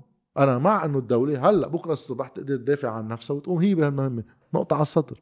أنا عم بعترف إنه خطاب تسليم سلاح حزب الله لنا 17 سنة بنسمعه. كل ما تخلص الانتخابات بنبطل نسمعه بنفس الكثافة بنعمل حكومة مع حزب الله وحدة وطنية وبنتحفظ وبننزعج وكذا بتكفي الحياة. بنتحاصص القضاء معه بنتحاصص الأمن معه وبتكفي الحياة عادي. هاي الدورة كيف بدنا نوقفها؟ سؤال كيف بدنا نوقفها؟ صراحة أنا سمعت خيار واحد بديل تنفيذي عم بحكي. أنا ضده بس هيدا خيار. في ناس إجوا قالوا يعني بزمانات كنت اسمع فارس سعيد كان يقولها هلأ عم بيقول شيء تاني بس خلينا نعتبر هيدا هو الإطار العام. إنه إيه نحن ما عندنا قدرة محليا نشيل سلاح حزب الله. نحن بدنا نخلي في قوة محلية حاملة هالمشروع ونشنقل على قوة إقليمية أم دولية هي تجي تشيلنا سلاح. أنا ماني مع هالشيء لأنه أنا بعتبر ما في قوة إقليمية أم دولية بتجي بتعملنا خدنا خدمة هيك كاريتاس. هو إذا إجوا يشيلوا سلاح حزب الله مش كرمالنا. رح يشيلوا لنا مشروع آخر. رح يشيلوا لنا هيمنة أخرى. أنا بدي ألاقي حل محلي وصل إنه الناس تنحط هي قدام خيار عقلاني. انت صار عندك شيء من دولة عم بيأمن لك تغطية صحية شاملة عم بيأمن لك تعليم عم بيأمن لك مشروع. اللي معرقل جزء منه إنه في سلاح واقف تاني محل. انت عمول خيارك. أنا معتبر إنه الشيعي مثله مثلي. مش إنه الشيعي بيخلق مع حزب الله بيموت مع حزب الله. الشيعي عامل خيار عقلاني. أنا ماني معه بس هو معه. شايف إنه باللا دولة ما بتخلى عن حزب الله. حزب الله هو السيفتي نت تبعنا. منه خيار عقلاني تقول له إنه أنت مع الدولة ولا حزب الله اليوم؟ بيقول لك أكيد مع حزب الله. ما فيش دولة. ولا وهذا التفكير كمان بيتطبق مش بس مع حزب الله مع عدة أشخاص كمان بينتموا لحزب تاني. يعني كل واحد بيعتبر إنه حزبه هو السيفتي نت تبعيته إذا ما أنا تماما. مشان هيك؟ أنا قلت إنه بالانتخابات حزب الله بالنسبة لإلي ما بيفرق عنهم by nature لبقية الأحزاب بيفرقوا عنهم by scale by nature كلهم سارقين وظائف من الدولة يعني مساعد هون سلاح هذا scale بيخليه أكبر وكلهم بيعملوا خدمات. اخرتها وصل حزب الله بأزمة المحروقات اللي هي أزمة عدم وجود دولارات مش إنه ممنوع نجيب مازوت وهذا يجيب مازوت إيراني ويوزعوه. بس بتعرف ساعتها صارت خدمة للناس صرت رابط مصالح الناس فيك مش بالدولة. صح. اعملها عبر الدولة. روح على حكومة وقول أنا بدي أعمل خيار جيب الفيول من إيران. يا بتقدر يا ما بتقدر بتروح خيار تاني. بس ما فيك انت تقول إنه الحكومة بحياتها بتاخذ ولا قرار. بروح أنا بجيب المازوتات بوزعهم على جماعتي. صح. إنه شو شو ساعتها شو الفرق بين هالمنطق ومنطق أي زعامة محلية بتعمل خدمات لأن ميشيل المر وهالقصص ما نفس الشيء. تبع على على سوري. بس إيه. بس بدي ازيد شغلة. يعني اي اجري كل واحد بده يلتجئ للأسف للحزب تبعه اللي حيغطيه بك- بكل يعني يعطيه شوية كرامة بالحياة ويغطي له أبسط حقوقه. بس عندي اعتراض بأنت اللي عم تقول له عم تقوله اللي هو الحزب ما بعتقد ترك البلد مجرور هو كمان كان غطي الفساد يعني نحن شفنا. وانت شفت أنا هون عم فينا- الشغلة آه. أنا, أنا ما بعطيك رأيي أنا. بقول لك وقت عم بحكي مع حدا مع حزب عم الله تعمل intellectual exercise يعني إيه. السؤال أنت مع المقاومة طيب ما بتسأل حالك المقاومة شو غايتها هلا أنا بالنسبة لي حزب الله شريك بهذا الواقع مش إنه هو لو ما فات ولا حكومة من 2005 وقاعد على حدود بفهم هذا صار غير منطقي. بس انت مش بس صرت شريك آخر سنتين ونص بالحد الأدنى صار سعد الحريري مرشحك على رئاسة الحكومة. قبل كان إنه نحن ضده بس إنه في أكترية ل 14 اذار همنا ناخد تلت معطل جوات الحكومة. من وقت ما صرت أكترية بطل بطل حدا فارض شيء عليك. هو خياراتك. إنت شاركت فيهم. وقت وقع البلد بال 2019 كل الأحزاب السياسية كانت عم بتلق حزب الله كان الاقوى بفعل تمويله وسلاحه والعقيدة وكله. أنت كيف استخدمت هالقوة؟ استخدمتها بإنه ترجع تقول أنا بدي سعد الحريري. أنت جمدت قوى مفروض تكون خصمة. أساسا وقت اجى ينسحب سعد الحريري من الحياة السياسية صاروا الثنائي الشيعة يلطموا لأنه بالمنطق السياسي هذا خصمك راح شو بدك أحلى من هيك؟ ليش؟ لأنه بالمنطق وقت أنت تصير أنت عم بترمم النظام أنت عم بتدير وهو متهالي انت بدك كل واحد يدير طائفته وكلكم رح ترجعوا لعندي. ما أنا الاقوى أنا إذا اليوم بصير عندي واقع بالبيئة السنية مضعضع بيخلق لي مشكل إلي. صح. أنا بحاجة لسعد الحريري.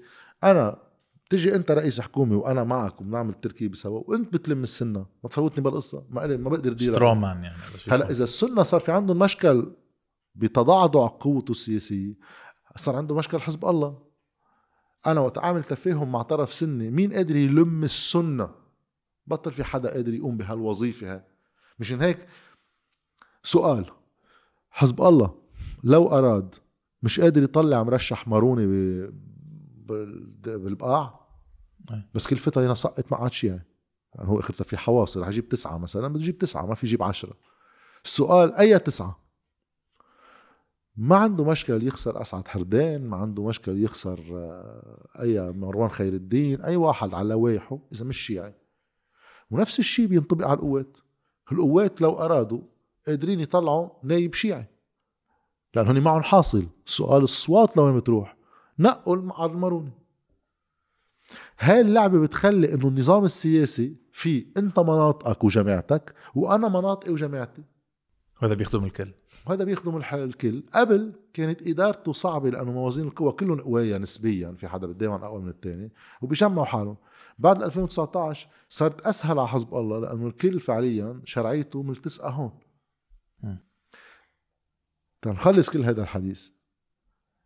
هيدا الموقف بعرف جملته طويلة لأنه عم يحكي عن كيف بدي عالج المشكلة. سؤالي أنا مين بيطرح علينا طريقة تانية؟ ما عندي مشكل. يعني منش إنه أنا متشبص بهيدي. هاي أنا وصلنا لها إنه بدنا نجرب نجاوب بالببليك بوليسي شو بدي اجرب أعمل. ما بدي دجل على الناس بإخبار ويجي يقولوا لي أنت قلت لي إنه بكرة بدك تسلم سلاح حزب الله شو عملت؟ إيه بعرف أنا ماني قادر بكرة الصبح اسلمها شو في حل تاني؟ شو الحل تاني؟ تحكي معه to negotiate with them. ما أنا اللي عم بقوله فعليا هو صراع معه بيفرض تفاوض. هن بدهم؟ لا. ما هي هي. بدهم وما بدهم. الظرف اللي هو بحكم على شو رح بده- يقبلوا يتفاوضوا. مش؟ كل شيء إنه حزب الله ليكيش حدا؟ لا بس مثلا تنبسط الم... تقول لك وين معقول يصير بده؟ معقول يصير بده ما بقدر أجزم بشيء خلينا نروح على حدا عنده ما يكفي من القوة. نحن واحد وقت يترشح على انتخابات ويترشح مشروع سياسي بيتمنى إنه يوصل لقوة تقدر تأثر. خلينا ناخذ اكزامبل قوه موجودة. طيب ميشيل عون رئيس الجمهورية عنده قوة بموازين القوى عنده قوة ما. ها هي آه، مجموع شو عنده شعبية وشو عنده نواب وشو عنده وزراء وإنه هو رئيس جمهورية عنده بعض الصلاحيات. هاي بتحطه على الطاولة مفاوض. إجا وقتها تسمى سعد الحريري قبل نجيب مئاتي هلأ قعد 13 شهر ما مضي على مرسوم تأليف الحكومة. فعليا هو شو كان عم يعمل؟ اللي كان عم يعمله فعليا عم يجي يفرض تفاوض. يعني أنا وقت ما أمضي على حكومة تعال حكومة معي لامضي يعني بدي شيء بالمقابل. المشكلة مع ميشيل عون شو هو؟ مش إنه استعمل قوته للتفاوض. هذا النظام هيك شغال. كلهم هيك بيشتغلوا مش بس ميشيل عون كله. المشكل هو إنه أي متى مضي؟ وقت الست وزراء صاروا سبعة مش الحال. فأنت كنت عم تفاوض عشو؟ المشكل هي عشو. طيب أنا مثلا عم بفترض هلا السيناريو هيك. لو واحد محل مشان عنده نفس ميزان القوى وعنده قصة التوقيع على حكومه إيه بعمل نفس الشيء ما بوقع حكومه فعليا ما مين عم تتفاوض؟ تتفاوض إيه؟ مع سعد الحريري كرئيس حكومة من مال ومع حزب الله من تاني مال اللي هو القوة الأكبر. أنا شو بدي منهم هون؟ ما بدي سبع وزراء وست وزراء وأعطيني واحد زيادة بالداخلية مش هونيك. هو كلهم ما لهم معنى إذا بتيجي حكومة مش قادرة تعمل شيء. أنا بيجي بقول ما بمضي على حكومة إلا ما نتفق على مشروع السياسي وأنا هاي ورقتي. إن شاء الله بيخلص العهد كله سوا. لأنه أنا برأيي إذا مقتنع إنه أي حكومة برات هالشروط ما راح تقدر تنجز شيء. فخليني أقدر على القليل أستعمل تقلي لأوصل لهون. بصير السؤال حزب الله شو بده؟ ليش حزب الله بسمي سعد الحريري؟ ليش حزب الله بسمي حيلا حدا وحيلا حكومة؟ مهم عملوا له أي حكومة. حزب الله كل اللي طالبه بالبلد هلا استقرار. ما تعملوا لي مشاكل. روقوها بالتي هي أحسن. خلينا ننطر هالمنطقة شو بده يصير فيها؟ أنا هيدا مصلحته له مصلحتي إلي. أنا كمان بدي استقرار. ما بديش مشاكل. بس بدي استقرار مستدام. استقرار عناصره داخلية. فتعا تنقعد نحكي إذا بدك حكومة إذا بدك يوصل على موقع قوه بستخدمها هيك. ساعتها بدي أشوف حزب الله على شو بفاوض أقدر أقول لك إنه بكرة الصبح إذا عملت الخبريه بجيب لي سلاحاته معه لا. بس أقدر انتزع بعض وظائف الدولة الثانية بتصور ما راح تكون إشكالية هالقد. بس أنت بتعتقد حزب الله ما بده يكون عنده مشاكل ولا بده يطبق مشروع, آه مشروع. واضح إنه كان يعني منه لبناني إذا بدك. في في بعض العالم بتقول إنه هذا مشروع إيراني بده ينفرض على لبنان. أوكي بس حتى إذا سلمت جدلا إنه حزب الله هو مشروع إيراني أنا ما بوصل لهون. يعني أنا كنا بالحلقة مع ألبير كوستانيو طلع فارس سعيد قال إنه حزب الله احتلال إيراني للبنان. علي مراد اللي نازل ضد حزب الله بجنوب هو بيعترض على حكي قبل ما يوصل الدور لعندي وكنت رح جاوب نفس الجواب اللي جاوبه علي مراد. ما فيك تعتبر ناس لبنانيين لأن أنت وقت تحكي عن حزب الله في واحد بباله قيادة حزب الله وواحد بباله حزب الله بما يمثل سياسيا. أنا ما في أوصل لمحل أقول عن فريق سياسي إنه هيدا هو إيراني. هو مثل بقية الطوائف عندهم اصطفاف إقليمي بيخدموه إيه بس ك... إيه. كقيادة سياسية. أما الناس الموالية حزب الله مثل على فكرة الناس الموالية القوات والتيار الوطني الحر اللي شفتهم بالمتن يعني في جزء منهم وين ما كان كمان في جزء منهم منافع وأخبار وكذا. في ناس مقتنعة. مش كل الناس حقها فرنجان. في ناس مقتنعة عن قناعة وشايف الدنيا من هالمنظار الطائفي إنه هيك بده يمشي حال البلد. إيه ميشيل عون هو كان أفضل واحد بيناتهم بس ما خلوه. في ناس هيك مقتنعة. طيب أنت هون كيف تتصرف؟ في إجي أعمل الخطاب اللي هو إنه أنتم كلكم خواريف عند الزعماء وكذا. هذا ما بتفيد حدا. أنا برأيي هذا الحديث يعني بخليك إنه أنت في عشرة بأيدوك وأنا في واحد بأيدني بيبقوا العشرة هون لوحدهم. لأنه الناس ما حدا بيقبل عم بحكي من الناس مش عم بحكي مع القيادة. إنه تيجي تتوجه لهم إنه أنتم خواريف. لا أكيد لا. أنا عامل خياراتي بالدنيا. أي متى بصير فيك تاخذ وتعطي مع حدا ويغير قناعاته؟ يمكن أنت تغير قناعاتك. وقت أنت تجي تقول خليني سلم جدلا بمنطقك بحسن نيه وشوف هل هالمنطق بيوصلك لمحل؟ هذا ال exercise مثلا أكثر شيء مع العونيه بينعمل إنه خي ما بدي أقول لا سر رأيين ولا نص صبين ولا كذا. خليني آخذ منطقكم كيف أنتم بتقولوا ونشوف إذا it follows up يعني هذا الشيء بيقدر يوصل لمحل. أنت من ميلي بتقول إنه أنت عندك مشروع سياسي عندك خطط إصلاحية. المشكل هو إنك أنت منك أكترية وهوليك ما بيخلوك لأنه أكثر منك كل الوقت وأنت عم تحارب لهم مصالحهم طيب رح سلم جدلا بهو كلهم أنت عم تجرب تعمل هالشيء كله. هلأ خطابك كمان أنت بيجي بيقول إنه أنت مع الميثاقية. يعني القوي بطائفته بيوصل ومجلس الوزراء هو بيمثل المجلس النيابي. يعني فعليا عم تقول لي إنه حتى لو أنت ادبي ما في منك وحتى لو حامل مشروع أنت ما بعمرك رح تقدر ما هو كل عمره رح يبقوا أكترية وكل عمرك رح تبقى أقلية. فأنت منطقك ما بيبني دولة لو بعد 100 سنة ولو إنك ادمي نفس الشيء مع حزب الله. أنت عم تيجي تقول إنك مقاومة. وإنه في مشروع حصار على لبنان عم بيمنع قيام البلد لأنك مقاومة وقوي بوجه إسرائيل لأنه أمريكا بدها تحمي إسرائيل. طيب عظيم. السؤال هو هل في مشروع لحماية بلد من دون مشروع للبلد؟ هل إسرائيل والمقاومة هو هذا الصراع يختصر بصراع مسلح بس على حدود؟ أكيد في جانبه المسلح. ما في ولا قوة دفاعية بالعالم حتى سويسرا المحايدة ما بتعمل قوة عسكرية. على اعتبار معقول حدا يجي يخرق هو الحياد. بدي يكون قادر يدافع عن حالي. في هذا الجانب. إيه بس وقت أنت عندك بلد ما في مقومات الصمود بأي معركة إيش لها معنى. إنه أنا بقعد 30 سنة بدي أعمل هيدي المعركة وبدي دافع عن البلد. لا عندي مستشفى ولا عندي ملجأ ولا عندي طريق ولا عندي كهرباء. في ناس بيجوا بيقول لك بتعرف شو؟ بلاها القصة كلها. بعمل حالي وفيلم البلد من أساس بطل بدافع عنه. فالمنطق هو هل هيدا بينسجم مع بعضه هون عم بحكي مع الناس. السؤال كله هون بصير.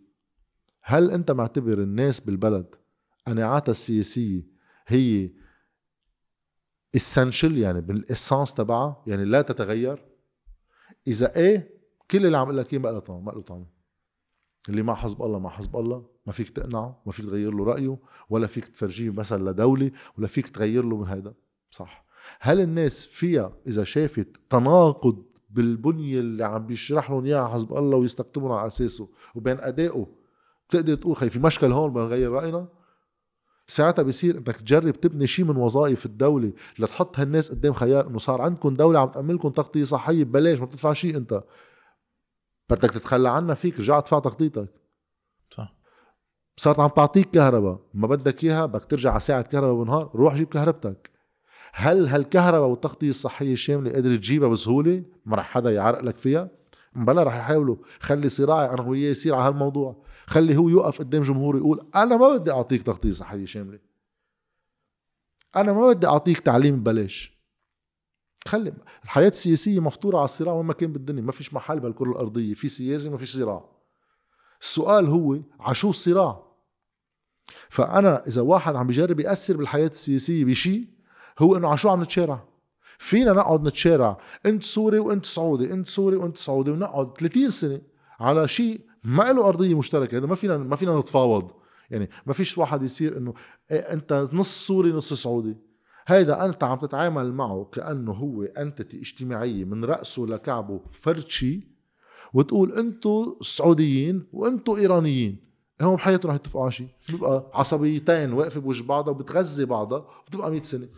للاشخاص اللي بركي ما بتعرف يعني البلد هو مقسوم لدرجة إنه في نص الشعب إذا بدك بيكون عم بيأيد أو بيكون متوجه آه، قدام آه، يعني بيشوف آه، بيكون سوري متوجه للسعوديه ولامريكا وفي مش جزء تاني من ال من ال population بس في قوى مسلحة عم بتسيطر شوي على الجزء الثاني عم بتقول إنه هن لازم يتابعوا كمان جهة مختلفة يعني اللي هي سوريا وإيران وإلى آخره بس كرمال تنوضح الصورة. انت هيدا بس بتردني على قصة الكومن سنس وجرامشي. هيدا الواقع تبع إنه البلد فيه ناس مع إيران وناس مع السعودية واثنيناتهم هول بيقعدوا يتشارعوا. بتصير أنت إذا سمير جعجع بتسب حسن نصر الله بتشد عصب جامعتك وبتشد له عصب جامعته. إيه فأنت عم تهاجم وهو بالعكس نفس الشيء إذا حسن نصر الله بسب سمير جعجع وتذكر الطيونة. سبيكتاكل الانتخابي ما بعده سبيكتاكل خدم الميلتين. إذا بتستعمل نفس الأدوات نفس الناراتيفز نفس السرديات لتخبر كيف نحن وصلنا لهون شو المشكل بالبلد اللي بتستعملها السلطة بتكون أنت لو مفكر حالك ضد النظام أنت معارضة بتعطيه شرعية للنظام لأن النظام هو بده معارضة بده ما يبين قمعة بده يكون إنه أنت معارضة عم يحنن عم تسمعون نحن قمعيين عم يظهروا يظاهروا ما في أحلى منه. فأنا كل اللي عم جرب أعمله إنقل النقاش من إنه هيك شكل الدولة وهيك شكل الصراع فيها لا لا شكل الصراع لازم يكون على قصص تانية صح ساعتها فيك تجاوب على العلاقات الخارجية تبع لبنان من منطق مصلحة لبنان ما بدي يكون لا كلية عند سوريا ولا كلية عند السعودية ولا كلية عند إيران سؤال شو مصلحة لبنان؟ أمريكا كيف بتحدد آه، سياستها الخارجية؟ فرنسا، ألمانيا، أي دولة عندها سيادة تجي بتقول خي أنا مين المخاطر الأمنية علي كبلد؟ مين معقول يجتاحني؟ كيف بدي دافع عن حالي لما يجتاحني هيدا؟ شو عندي مصالح اقتصادية؟ لمين بدي بيع بضاعتي؟ من مين بدي استورد في قصص ما قادر صنعها؟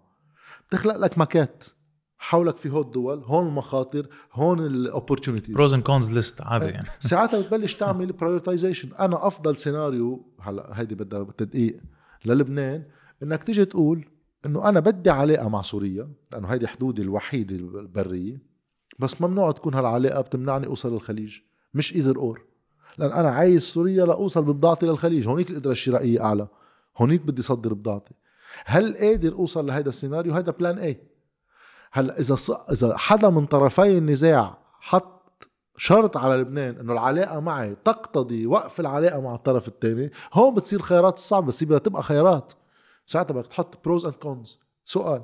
إذا أنا فتحت على سوريا وما في خليج يعني أنا صرت جزء من هاي محور. يمكن تركيا تقبل يمكن ما تقبل بدنا نشوف بس هو خيارات.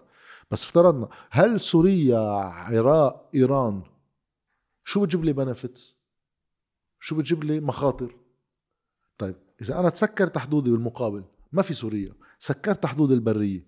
صار أي عملية تصدير هي عبر البحر وأي علاقة بتصير على ال Méditerranée أكثر ما صوب الخليج. شو عندي opportunities بدي أشوف. أنا ما عندي جواب. هاي بدها دولة. بدك تعمل دراسة حول واقعك شو هو. وساعتها بدك تاخد خيار. الأول لا هاي ولا هاي بفتح علاقة مع السورية بفتح علاقة مع السعودية. صح. بس عم بفترض سيناريو. يعني أنا هاي قصة إنه مثلا الحياد. إيه ما, ما عندي مشكلة. السؤال هل أنت قادر تطبقه؟ فالحياد هو قرار منك واعتراف من كل خصومك. بدك السعودية تقبل وسوريا تقبل.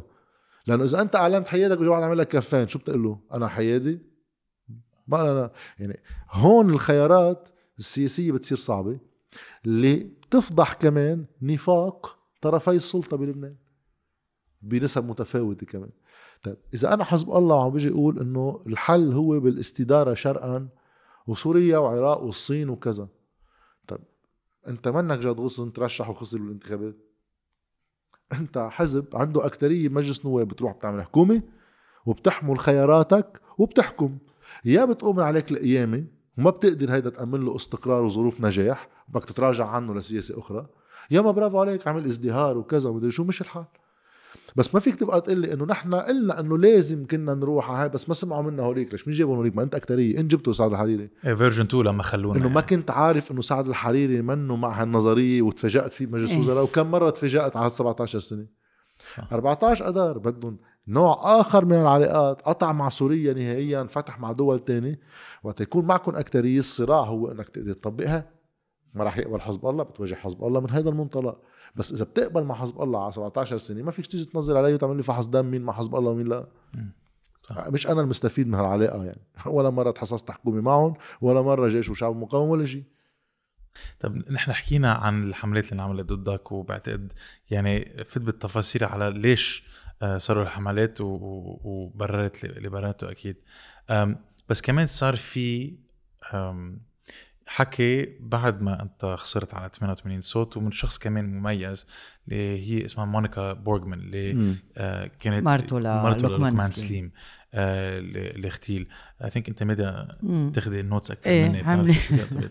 عملت tweet و- وقالت glad that uh, Jad Ghassan didn't win will always remember his comment وبتقول إنه أنت قلت uh, if we admit that حزب الله is killing we can't negotiate with them. إيه شفتها للتويت آه، وحقها يكون عندها رأيها اللي بتريده فيه. هذا ما بيقلل لا انه شخص جيد ولا سيء. هذا هذا. حكي قلته انت مع روني شطح إيه بس أنا مشكلتي مع هذا الحديث إنه واحد آه، يقول شيء أنا ماني قايله. بس. شو قلت أنت؟ أنا كل اللي بقوله إنه إيه موضوع الاغتيالات. أنا ما بقدر من موقع صحافي بوقتها هيك كان الحديث مع روني شطع إجي أجزم وقول حزب الله عم بيقتل الناس. أنا بقدر أعمل. قول إنه وحدة من الاحتمالات المطروحة حزب الله يكون منفذ. بس ما بقدر أجزم إنه حزب الله عم يعملها. ساعتها سألني روني ليش مين معقول يكون حدا طرف تاني؟ مين عنده مصلحة حدا تاني؟ وكان الحديث بوقتها عن ثمانية أدار شو بتقول. قلت من الاحتمالات اللي بيقولوها إنه فيها تكون إسرائيل فيها تكون أمريكا. وفي يكون حزب الله في سوريا في يكون مين ما كان. أنا ما بقدر أجزم. إذا بجزم أنا برأيي يعني كل شيء واحد تعلمه بالصحافه أما بأي مسؤولية ما إذا واحد مسؤول بيكون واحد عم بكبه بالبحر. لأنه شو معناتها أجزم؟ معناتها إنه أنا عم بعمل اتهام سياسي وأعتبره كأنه قضائي كأنه واقع وأتعامل معه على الأساس. هل أنا بقدر أجزم؟ لا. هل أنا بلغي إحتمال حزب الله يكون عملها لا. كصحافي ما خاصة بإنه أنا ما بقول عنه لأن ما بقدر أتفاوض معه. خاصة بإنه هل بقدر أنا أجزم باغتيال؟ لا. هذا كل اللي عم بقوله. هلأ في ناس بتعتبروا هذا موقف منه اناف بفهمهم. هن قادرين يجزموا. قادرين يقولوا حزب الله على الأكيد اغتال لقمان سليم. أنا من الأساس قبل المقاولة مع روني شطاح عملت فيديو عن هالموضوع. قلت في احتمال يكون حزب الله. في احتمال يكون غير حزب الله ما بعرف. اللي بعرفه أنا حتى مع كل التهديدات يلي عملوا له إياه الحزب مثل ما بنعرف للقمان سليم. أي. داني أنا بكل بساطة وقت واحد يشوف أي عملية مخابراتية كيف معقول تصير. في يكون حزب الله هدد فاغتال صحيح. في يكون جماعة حزب الله هددوا ولأنه هددوا بيجي حدا بيغتال تيورط تيخلق مشكل. مية قصة. هل بلغي احتمال إنه حزب الله يكون عملها؟ أكيد لا. هل بلغي احتمال آخر؟ أكيد لا. السؤال كمان نرجع. بالعالم الطبيعي هالقصص كيف تنحل؟ رح أعطيك أسوأ ال exampleات هيك اصعبها JFK جون كينيدي اغتيل. بيجي القضاء الأمريكاني بخبر خبريه بيطلعها بقرار قضائي وبيحبس فلان الفلاني. لليوم في شكوك على القصة. لليوم في ناس ما بتقتنع فيها. بس في جهة بتحسم. في جهة الدولة بتقول بشرعيتي أنا بيجي بقول القضاء اللي عندي عمل تحقيقاته وخبر خبريه السؤال بلبنان شو اللي بيفتح البلد إنه تا نبلش بالحد الأدنى مع إنه القصة أبعد بكتير وأقدم بكتير. من ال 76 77 واغتيال كمال جملات لليوم.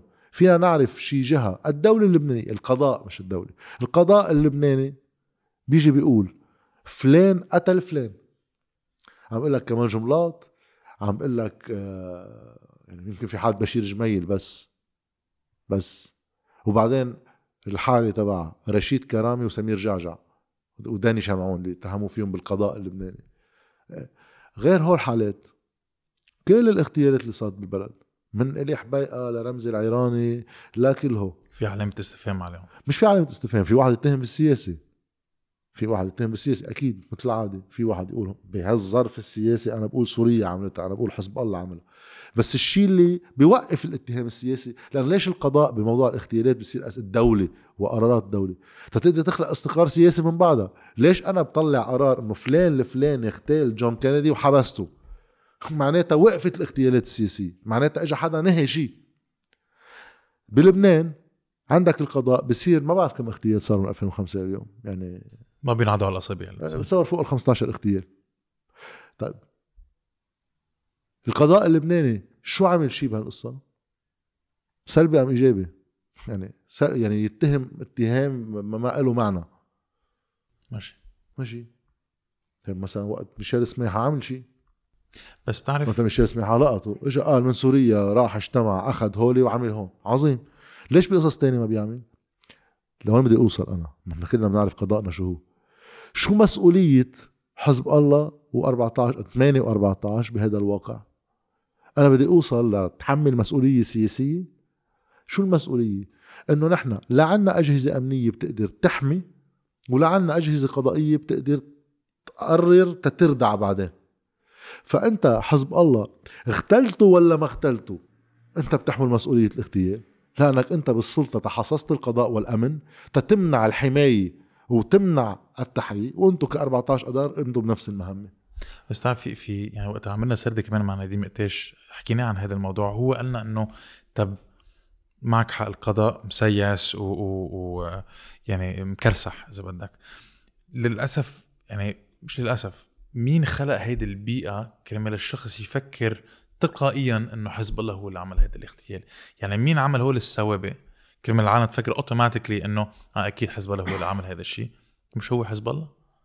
هو واحد من العوامل بلا. صح. واحد من العوامل. بس ما أنا القصة لو الاغتيالات بلشت مع حزب الله بقول لك ساعتها صار عم تزيد قرينة بعد زيادة لتساعد الاتهام السياسي. اغتيال السياسي بلبنان من أول ما خلق هذا البلد شغال. يعني حتى هو جزء من الحرب الصغيرة اللي صارت ب 58 كان based على اغتيال صحافي كله حفلات الاغتيال ماشي بالبلد وغياب الدولة سابق لحزب الله ويستمر ويتعزز مع حزب الله إيه؟ صح. أنا وقت واحد بده يعالج الإشكالية الأساسية أنا عم جرب بس واحد يكون فكرته السياسية اللي هو عم يطرحها تكون اوموجين مع نفسها. أنا وقت عم بعالج إشكالية نظام سياسي عم بقول وظائف الدولة انسرقت منه قبل حزب الله وعززها حزب الله لأنه اللي أنتج حزب الله هو غياب دولي بس كان في حرب آلية على القليلة. من بعدها وقفت الحرب المفروض نتجه بمحل تاني طيب السؤال تبع الدفاع عن البلد ما لحقنا نلاقي طريقة ب 30 سنة؟ يا عمي بال 17 من بعد ما فل السوري من هون. نلاقي طريقة نسلح الجيش يصير هو يقوم بالمهمة؟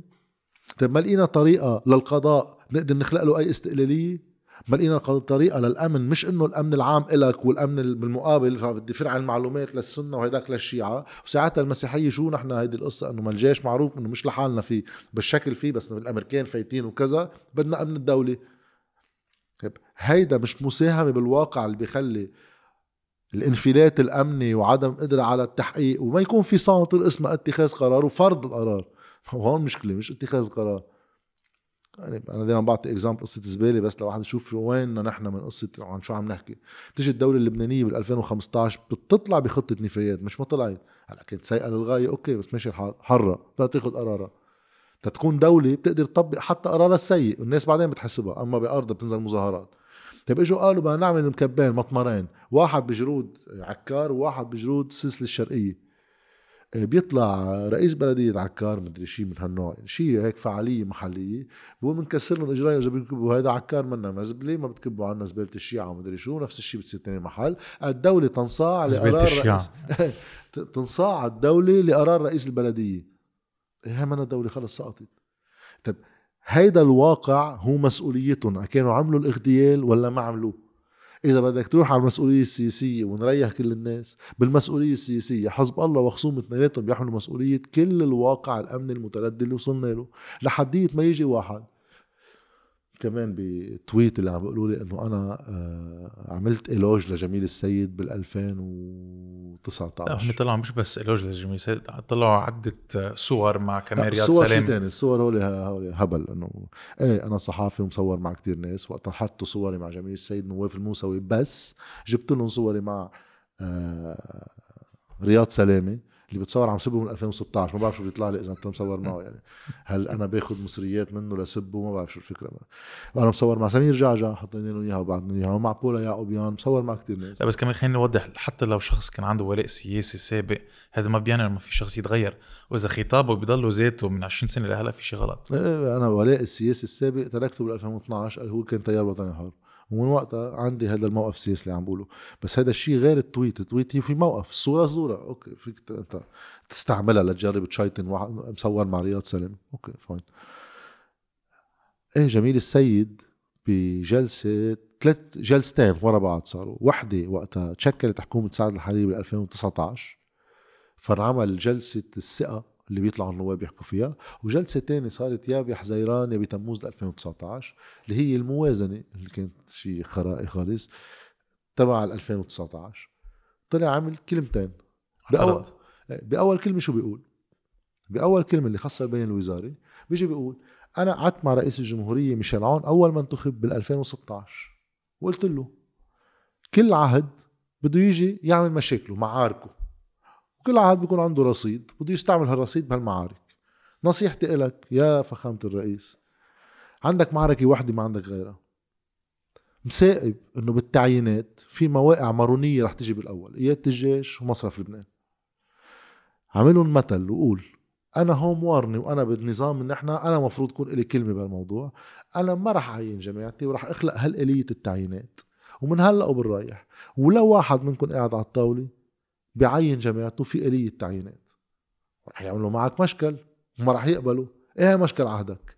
يا بتقدر تحمي الأمن والقضاء والإدارة من التدخلات السياسية وهي معركة العهد؟ يا ما العوض بسلامتك. إذا فت بالبازار البازار قلع ما بعد يخلص. معه حق.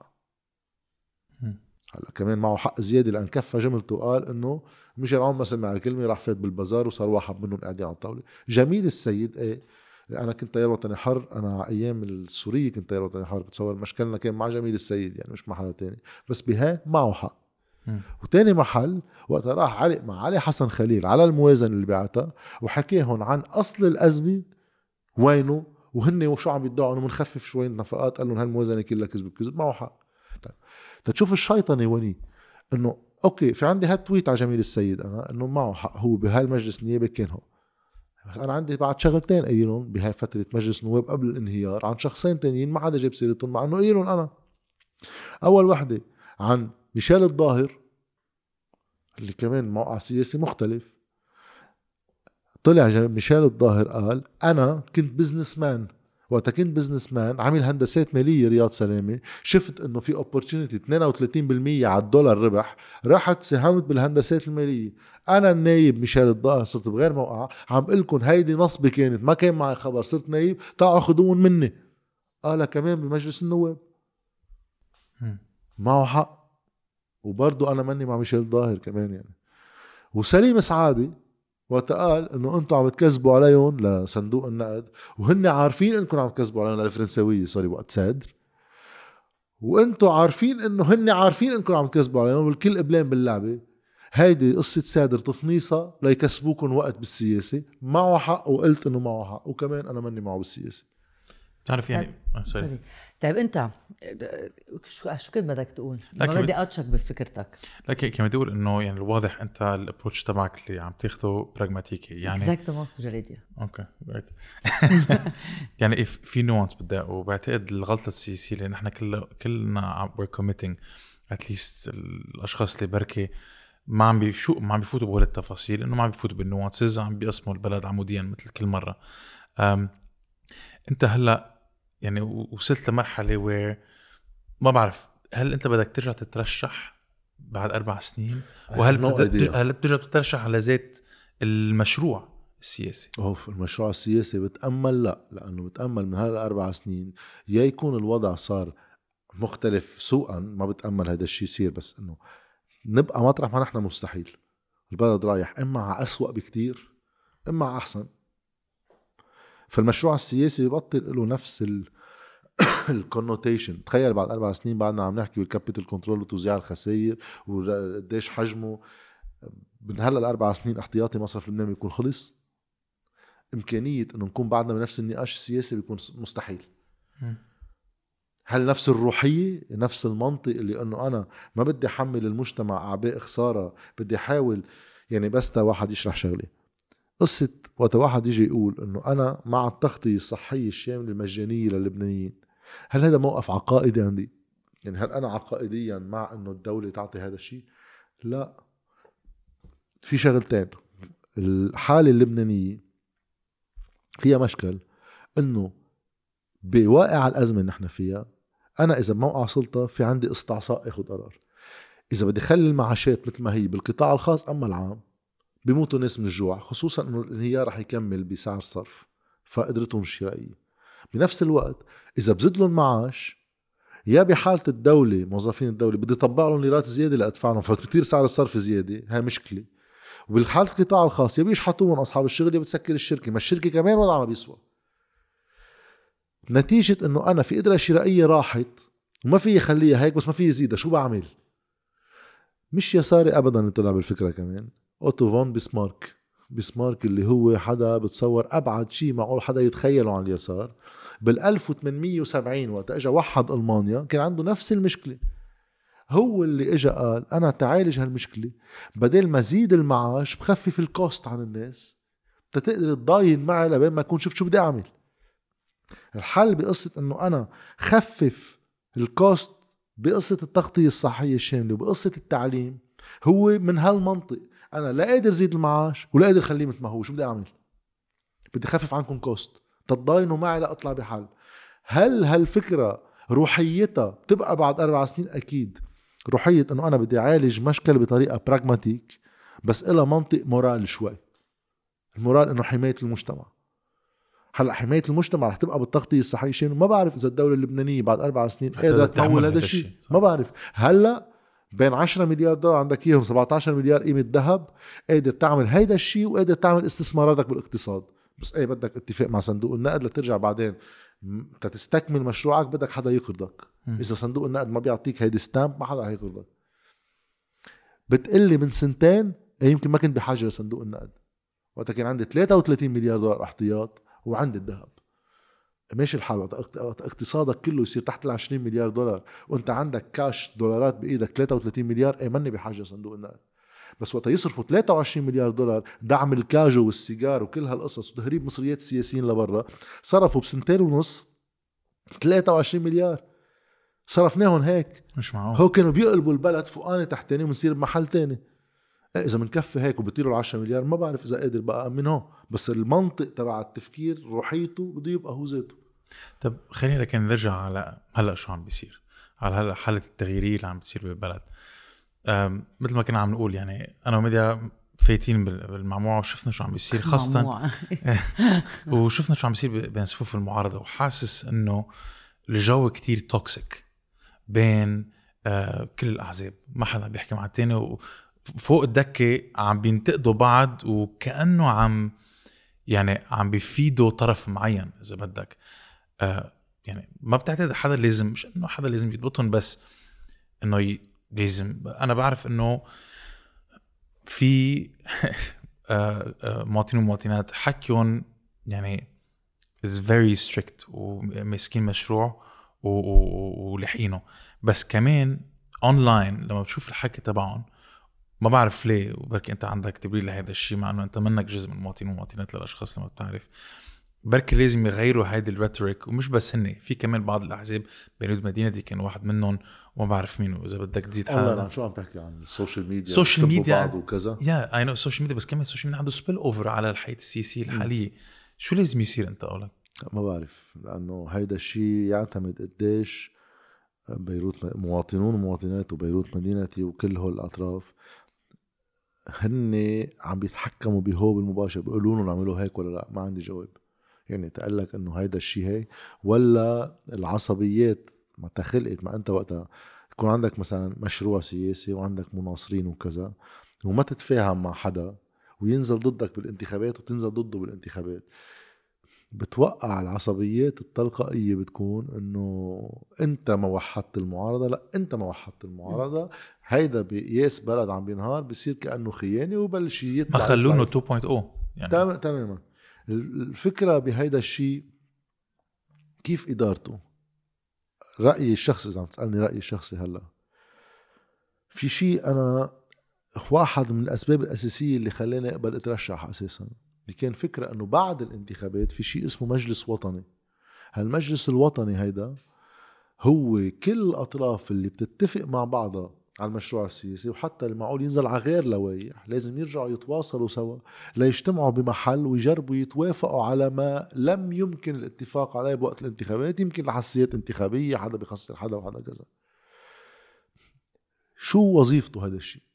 وظيفته هذا الشيء يخلق محل مع فارق التشبيه يعني بالسياسي وبالظرف واي وين كان البلد وين صار غير شيء عم نحكي. بس شيء بيشبه بشكله قرنة شهوان في محل بيجتمعوا فيه شخصيات منهم واحدة كل واحد جاي من حزبه كل واحد جاي من هذا بس بيقولوا في حاجة لأنه نخلق centre de gravité قطب سياسي pôle. بيجتمع كل فترة وبيجرب يوحد موقفه من القضايا المطروحة. تنسهل عملية الالتقاء بأي محطة مستقبلية. فيها تكون هلا على تواصل مع النواب من المجلس الحكومة شو بده يتاخذ موقف منها وكذا يكون عندهم دعم حتى من برات المجلس. في يكون بالانتخابات الجاية إنه واحد ما يوصل عليها يتفاجئ وشو بدنا نعمل 200 مجموعة وبننزل كل واحد بدايرة. يكون déjà في محل بيلتقوا فيه هون الناس تا يحطوا موقفهم من كل القضايا الراهنة بالبلد. التقائهم هو دائم. لأنه من أسوأ القصص اللي صارت بالبلد قبل 17 تشرين هي انتخابات 2018 وقتها بالشكل عملنا هيك شكل إنه يابا توحدنا كلنا وطني هو فعليا ما حدا متفق مع التاني بشيء بس حاولوا يعملوا projection هيك صورة projection إنه نحن متوحدين لبركي ناخذ صوت زيادة لأنه الوحدة شيء منيح. خلصت الانتخابات تاني نهار الصبح ما حدا بيحكي مع التاني. فهلأ بالواقع اللي وصلنا له في بتصور قد ما حجم الأزمة كبير تخلق محل لهون ناس يكونوا عم بيتواصلوا كل الوقت مع بعض. For the greater good. ساعتها هيدا مفروض على القليل التواصل مش ضروري اتفاق بس صورة إنه هو عم يقعدوا مع بعض وعم يحكوا مع بعض عم بيجربوا يوصلوا لمحل مع بعض بتنعكس على ال social media حتما. لأنه كيف بتنعكس صورة إنه أنت بلايحة وأنا بلايحة وأنت ضدي وأنا ضدك؟ بتنعكس صورة تانية إنه خلينا نجرب نلاقي أرضية سياسية مشتركة.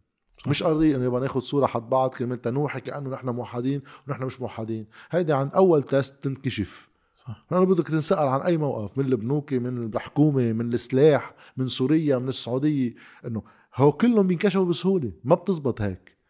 بتزبط بإنك تجرب تخلق هيدا الشيء هلأ بعدنا عم نجرب نعمل هيدا الاف 4 في ضرورة إنه هيدا الشيء والمنيح إنه صار في اجتماع بعد الانتخابات ومواطنون والمواطنات مواطنات مقتنعين إنه هيدا الشيء مفروض يت ما يكون محل تاني للمواطنون والمواطنات جايين فيه من تاني محل.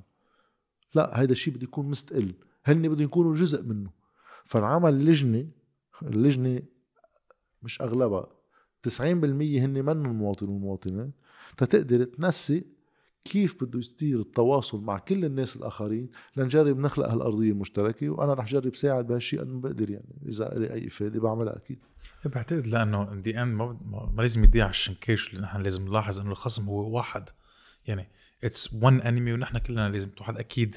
يعني hopefully هيك يكون. أنا بعتقد الحياة شوي رح تكون معقدة أكثر من اي ناحيه لأنه هذا الخصم الواحد كمان منه حمار. هيدا عنده أصلا خلافاته بين بعض. وهيدا جوات خلافاته بين بعض كمان بعد ضعفها مرتين. يعني أول شيء في خلاف خلينا نرجعه على أصله اللي كان اسمه 8 و14 يعني السعودية إيران هاي 8 و14 بشكل الاساسي في جواته جوات 8 اختلافات وجوات 14 في اختلافات تمظهرت إنه التيار بده يجرب يكون بوج بري وبري بوج التيار بس اثنيناتهم له علاقة مع حزب الله والعلاقة ملتبسة. وليد جملاط بده يقعد محل بالنص بس أقرب لمحل 14 إذا بتسأل بالسياسة الإقليمية بس بالسياسة المحلية بياخذ وبيعطي مع الكل. عندك القوات بمحل بيحملوا هن الراية تبع 14 سعد الحريري بيرجع لورا. وعندك الكتائب عم بيقولوا أنتم كلكم قرطة نصابين وقت تركب حكومه بترجعوا بتركبوا كلكم سوا. هيدا مشهد فيك تقول هو نحن ضدهم كلهم. بس هو ليكوا كلهم شو هن هو وقت الانتخابات كانوا عم بيسبوا بعض بسقف أعلى من الثاني لتصير أنت بدك تبرر لهم إنه أنت منك مع حدا منهم. بقى هول منهم هينين. هو رح يكبوا عليك إشكاليات شمال يمين سوريا السفير إجا. شو بدك تعمل؟ إجا السفير الإيراني إجت السفيره الأمريكية. قعدت مع هو قعد مع هو. هول الاختلافات إذا ما بتقدر تكون أنت عم تتعامل معهم كقوة موحدة solide بتبعثرك. وبتصير تقضيها بفحوصات الدم اللي من سنة 2011 للي بيتذكر مظاهرات إسقاط النظام الطائفي. تبعثرت بال وراء هول الأسئلة. رجعنا على 2015 نفس القصة نفس القصة نفس القصة. يا أنت بتصير مش réactionnaire أنت منك ضدهم أنت غير عنهم. فضدهم بس أنا مش إنه أنا وجودي هو ضدهم إذا أنا ضدهم يعني بعد وجودي معتمد عليهم. صح. أنا هن بالسلطة وبيعملوا مسؤوليات. أنا حامل مشروع سياسي. إيه، وجودك ما بيبرر. وجودهم إيه. فيك أنا أنتيتي أنا شيء وأنا بخلاف معك انطلاقا من إنه أنا شيء مش انطلاقا من أنا ضدك. على هذا المشروع السياسي. لأنه أنا هاي قصة إنه نحن ضدهم. أوكي. ما هيها سامي جميل ضدهم وشربن النحاس ضدهم وأسامة سعد ضدهم ولحقي ضدهم وبولا يعقوبيان ضدهم. وما بعرف مين بعد. سمير جعجع بحب يسمي وجبران بيصير رح يقول إنه ضدهم. كلهم رح يوصلوا إنه نحن ضدهم. ما هي قصة ما خلونا شو يعني؟ يعني نحن ضدهم بس نحن جربنا بس ما خلونا. بدك أنت تكون مستقل بشرعيتك عن وجودهم أصلا. أنا عندي هذا المشروع السياسي فحكما أنا ضدك لأن أنت عندك غير توجه. وأنا بحكي مع الكل انطلاقا من هون أنا بول أنا قطب موجود بحد ذاتي. خصوصا وقت تاخذ أصوات ناس توصل نواب انت شرعيتك جاية من الناس انت منك ضدهم. انت وج... انت موجود. كل واحد يحدد موقفه.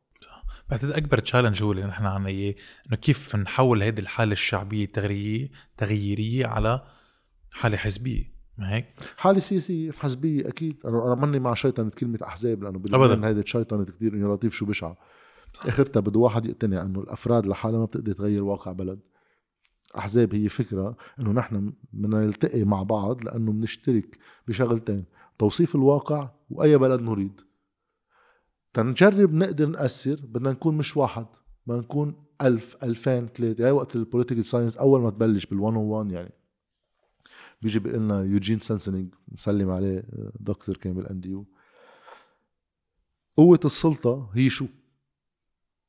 إنه مع السلطة هو المال. يعني قادرة تاخد قرار وتنفذه بقوة قمعية بتحملها بإيدها شو قوة الناس؟ ما بيه الهوا كلهم. شغلة واحدة ما عندك كتير قوة العدد. دايما الناس أكتر. إذا توحدوا فهن شغلتهم ما يخلون يتوحدوا على شيء بديل. فكر هلأ بالطوايف الطوايف هي آلية إنك تقدر أنت تقسم المجتمع بصورة عمودية هيك حد بعض. هول الحد بعض بقلبهم في مصالح هي ضد بعضها. يعني جوات الشيعة في صاحب البنك وفي المودع جوات الموارنة في اللي بيستورد وفي الصناعي هو ضد بعض. جوات السنة نفس القصة جوات الدروز في نفس القصة. شغلتهم اللي بالسلطة يقنعوك إنه الطائفة هي كيان لا يتجزأ مصالحه وحدة. هي ما بتزبط إلا إذا بيعلقوني مع طائفة تانية. لأن ساعتها اللي معه مصاري واللي ما معه راح يحمل سلاح ويشوف شو بده يعمل. شغلتك أنت تقول إنه خي أنتو هيدا الانقسام هو ليدعس على فكرة إنه المودع طايرة مصرياته وصاحب البنك من نفس الطائفة هاي المشكل غير هالمشكل. شرعيتك جاية من غير مصدر شرعيته. شرعيته جاية من صراع vertical شرعيتك جاي جزئيا من صراع horizontal ال vertical ما بينسى ال horizontal مشان هيك بيجرب يحتويه بالخدمات وبكذا. أنت ما تنسى ال vertical في هويات بالبلد. بدك ترعاها بدك تشوف شو مخاوفها ما فيك تقول أنا horizontal وصار صراع طبقي وبس. لا هيداك موجود بدك تتعامل مع اثنين بس من منطقك لك هيدا تغيير ال narrative. هيدا تغيير ال common sense common sense isn't common anymore. إيه. أم قبل ما ننهي البودكاست بعد في بعد شغلة يعني. إيه بدنا نحكي عنها. انه اخر شيء نحن podcasters ما هيك قبل ما تماماً. تكون قبل ما تكون مرشح وحكينا وبعد عن ما تكون. الانتخابات ومن بعد ما تكون أنت أصلا صحافي وعندك بودكاست كيف ثاقبت نحن كمان؟ فكنت جعبالنا نحكي عن هذا الموضوع هيك آه، يلي بيهمنا انت و- ونحن. شو آه، شو رح تعمل؟ شو أكيد البودكاست تبعك رح ي... رح يكمل. أصلا ديجا سجلت من وقت آه، صحيح. وعن جد كنت وقت. موقع إنه رح تقدر تعمل بودكاست أنت بمجلس كان النواب؟ عندي أول شيء كان عندي طموح قبل مجلس النواب كان عندي طموح إنه أقدر أعمل campaign وما اوقف البودكاست. هلأ بعدني مصر أنا هيك theoretically إنه كان فيي بس المشكلة إنه ما معنا كان مكنه ومصاري هذا اللي صعب إنه الشغل فعليا علينا الخمسة اللي مرشحين مع. عدد من المتطوعين منه قليل آه بس بخليك تكون ضروري كل الوقت تكون موجود شي محل. صارت كتير صعبة. أنا قلت إلا ما أقدر زمط لي ثلاث ساعات بالجمعة بس. أعمل interview بعرف إنه ما راح أقدر ضلني أنا هول اللي بعملهم مثل rants تعليق على الأحداث ما راح أقدر. إيه ما قدرت. عملت آه آه interview واحد مع sorry مع البير مخيبير آه كان لأنه عزوم كمان ما في set up. وتركيب وكذا. كان أسرع. وعملت آه، بشكره زميلنا فراس حطوم هو عرض يعمل مقابلة معي لأنه ما عم بيصير عندي access كتير على التلفزيونات. آه، هوست حلقتين بس. كان إيه بعد الانتخابات بعتبر إنه بتصير أهين شوي. لأنه صح بزيد العمل التشريعي واللجان النيابيه وكذا. بس ما حدا كتير يفكر إنه النواب آه، يا لطيف إنه عندهم دوام من التسعة للسبعة بالليل. مم. ليش بيصير دوامهم هالقد كبير؟ إذا من جماعة الخدمات وكذا ونقعد نسمع على شو بدي أدفع له لفلان وهذا بنساعده بمدرسته وكذا اللي هو كان hors sujet بالنسبة لي منه مطروح. أصلا قال لي قال لهم إياها نبيه بري لما قالوا له رح نتأخر كتير قال شو عندكم أصلا؟ مش هو. فعليا هو الشغلة الوحيدة معه حق فيها بالجلسة فعليا إنه ما بلشنا أول جلسة. إيه بدها تاخذ لها ثلاث أربع ساعات مش الحال. شو القصة يعني؟ إنه الفالين لوين؟ شو عندكم تعملوا؟ إيه. بقى كان بتصور بينعمل أكيد مش بنفس الوتيرة مش بين... طبيعي. بس إنه أنا هذا شغلي أنا ما عندي مدخول تاني. يعني أنا إذا بوقف أشتغل هذا الشيء بصير فعليا بده واحد يعيش على معاش النايب اللي هلأ ما بعرف إذا بيطلع له 400 دولار شيء هيك يعني. اللي فعليا رح يعاني واحد كيف بده يعيش؟ فهون هيدي مشكلة تانية كمان واحد بيطرحها على النواب إنه كيف آه، منه question لأنه أغلبهم مش بحاجة لهالمعاش كله. إذا بتتذكروا قبل الأزمة 2018 و19 شو بلشوا يعملوا النواب اقتراحات؟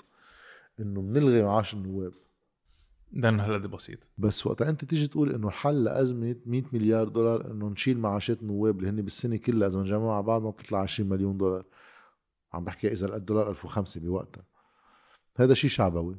بس شو شو معناته؟ معناته إنه هذا المجلس لازم نعمله مثل نعمة فريم انه واحد معه مليار دولار بيعيش إنه شو فرقاني معي أنا معاش. واحد معقول يكون مشحر مثل أسامة سعد مثلا. فعليا ما في إذا ما عنده معاش هذا فعليا ما عنده شيء تاني. طيب هلا النواب الجدد اللي فاتوا هو فعليا جزء منهم اللي بعرفه انه فعليا بحاجة ليعيشوا طيب هو كيف يتصرفوا هلا؟ هذا سؤال منه بسيط يعني أنا كنت بسأله على حالي فأنا مضطر كفي البودكاست وبعتبر أنا مساقب نوعيه شغلي بيقدر يتكامل مع قصة نيابية إيه بس مثلا إذا واحد بيشتغل مهندس شو بيعمل؟ بيضطر يشتغل هندسة plus مهام نيابيه معقول هون تصير صعبة لأن هذا يصير شغل full time أنا بقدر أعمل مثلا مقابلة بالجمعه مقابلتين إذا عم كثير إيه هذا سؤال. كان طموحي إنه إيه كفي البودكاست مش قصة. وهلا عم بتكفي. وهلا عم كفي. هلا أريح لي صارت يعني. هلا بس أنا أول جمعتين كانوا سائلين لأنه عم برجع شوي على متأخرات بحياتي وكذا. كنت تاركها لبعد الانتخابات. أه بدي لحق عليها. وثاقبت مرضت دغري من بعدها بعدني حتى هلا فيها شوية الساعة اللي ما تواخذونا سمعت. أه جمعة الماضي كان رايح صوتي بالخالص ما, عم يطلع صوتي. من هالجمعة والرايح عم بجرب أرجع شوي على ريجولاريتي يعني. رح يتأثر قولك آه آه رح تتأثر آه علاقاتك مع الناس لأنه ترشحت؟ يعني ممكن في يكون في ناس كان ما بدهم يجوا لعندك على البودكاست لأنه كنت مرشح وكان عندك آه ما بحس لسبب كتير بسيط لأنه أنا آه ما غيرت بشي كنت أقوله قبل الانتخابات. وهذا الشيء اللي هو وقتا. حكى معي لاترشح كان شرطي إنه آه بده يكون في أوكي هذا المشروع أنا هالمشروع بحمله لأنه هذا جزء من اللي أنا بحكيه. بس ما بدي يصير في آه شغل شو كيف بدي أسميه؟ السياسة بمعناه السيء. إنه okay بس تنحسن حظوظنا خلينا نتحالف مع ما بعرف مين اللي هو بيحكي شيء تاني تماما خالص. بما إنه هذا الشيء ما صار واللي كنت عم بحكيه قبل عم بحكيه بوقت الانتخابات ورح كفي احكيه بانتخابات وبلاها. ما بتصور في شيء بيتغير. okay. عملت تسويات لدبر حالي فوت على شي لايحه كانت هونيك صار هذا نصاب بيسوى سلمي آه، بعتقد نحن وصلنا على آخر البودكاست جاد وهذا سؤال كل وقت بينطرح بعد أنت بتعرف هذا الشيء هل أنت بتعتقد مع كل شيء اللي قطعت فيه من التجربة الانتخابية لكل شيء شايفه بالسياسة قدام وورا الكاميرا. هل أنت بتعتقد في أمل؟ هلا أنا آه هذا الشيء بيصير philosophique عندي لأنه هذا إذا بدك اللي خلاني حتى أفكر إذا بكفي صحافة ولا لا. لأنه حتى وقت كنت ب New TV كان دائما عندي سؤال إنه قد ما البلد بكرر أزماته صارت الصحافة شيء بيضحك شوي إنه صار عندنا مثل كالندريه بتيجي الشتوية بدنا نعمل تقارير عن الطوافان وكيف إنه عم تفيض الطرقات وما حدا بينظف المجارير. بيجي موسم المدارس كيف الناس ما عاد تفوت اولادها على المدارس والأقساط كيف صارت والقرطاسيه والكتب وكذا. نوصل على آه، حكومة راحت بدنا نبقى 12 شهر نألف حكومة دائما نفس الخبرية. بتتألف نفس الحكومة اللي كانت قبلها. ما بنعمل شيء جديد. نرجع إنه ما في موازنات كيف نوصل نفس الأخبار صرنا نكررهم. بصير الواحد يسأل حاله إنه هذا البلد إذا أنت كصحافي بتحس حالك عم تكرر نفسك فيه يعني أنت ما عم تأثر بمهمتك الصحفيه بشيء واحد بيتأمل وقت يشتغل صحافي إنه يكشف شيء يعمل شيء فبيتأثر رأي عام أم سلطة أم قضاء فبيتغير شيء فما بتكرر الدنيا نفسها. بقى هون صرت شوي أنا بحب الفيلوزوفيا على فكرة أكثر من السياسة. وهذا بيفسر ليش بطول بالحكي. بس آه، واحدة من القصص اللي وصلت لها بنتيجة شيء كنت عم بقرأ. إنه الأمل هو آه، قرار هو مش conclusion يعني مش إنه بتشوف شو الوضع العام بتقول شو في أمل ولا لا. لأنه آه، بتقدر على ماتش فوتبول عم تحضره أنت. تيجي تقول إنه هذا الفريق أقوى من هذا الفريق فبعتقد هذا بيربح. عم بتقدر شيء بس بالسياسة بالحياة مش بس بالسياسة. الأمل هو اللي بخليك تجرب تعمل شيء يعني إذا أنت كنت محبط فأنت أصلا ما بتجرب تعمل شيء. الأمل هو خيار إنه أنا عندي قناعة إنه الناس بتأثر بمصيرها. أنا قادر أقرر حياتي كيف بدها تكون. وقت واحد يعيش بمجتمع بيقول أنا مني قادر لحالي قرر كيف الناس بدها تعيش. بس إذا بشتغل مع ناس قادرين نقرر كيف بدنا نعيش. هذا الحياة منا قدر علينا إنه هيدا البلد نحن كأنه بنخلق أقل شعب دوني إنه هوليك بيعرفوا يعيشوا لأنه هن خلقوا أهم منا ونحن ناس خلقنا ما بنفهم شيء لا أنا بعتقد إنه عكس هيك. إذا بتعتقد عكس هيك وقادر تأثر فلازم يكون عندك أمل إنك قادر تعمل شيء لتجرب تعمل شيء لبركي يصير شيء فانه أنا في philosophe فرنسي ألان باديو اسمه بحبه كتير بعده عايش هلا كبير بالعمر. بيقول إنه بيو خبروا خبرية وقتها لأن هو عمره هلأ شيء 91 92 بقى عايش الحرب العالمية الثانية كان ولد. بيشوف بيو عم بيتشارع آخر الحرب إنه شو شكله الحلفاء يعني عم بيتقدموا معقول نربح الحرب وكذا. قال أنا كنت صغير ما كنت أفهم بشيء بقى قلت له إنه شو يعني بيي معقول نربح الحرب بيكون الجواب إنه أكيد il suffit de le vouloir. هيدا المنطلق. فاكيد في أمل. هو قال بوقف شغل صحافي وأكيد ببطل إهتم بالسياسة بهتم بقصص تانية وفي كتير قصص تانية حلوة بالحياة. لو ما عندي هيدا القرار. بعتقد يعني أنت شخص أعطيت أمل لكتير عالم وهذا الشيء ما بعتقد حال حدا في ينكره ل... كانوا بيحبوك أو ما بيحبوك صار عندك هال هالاودينس و... وما اجت ببلاش. بدنا نشكرك على هيدي السردة أنا بدي أشكركم كثير و فترة بحضركم فهلا بتشرف إنه كنت معكم. شكرا جاد. طب للأشخاص اللي بدها تلاقيك على مواقع التواصل الاجتماعي وين فيها تلاقيك وشو وين فيها تحضر؟ هلا الأساس هو اليوتيوب channel تبعي مسميها Reflections with جاد غصن. عم فكر كمان غير الاسم.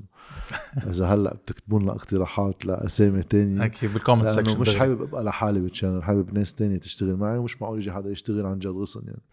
ف هيدا الموقع الأساسي والباقي ال social media على تويتر وفيسبوك وكذا بس باسمي الخاص. وقت نغير الاسم بركي بنعمل channels للاسم الثاني ونجرب نوسع الشغل. شكرا جاد جاد merci. merci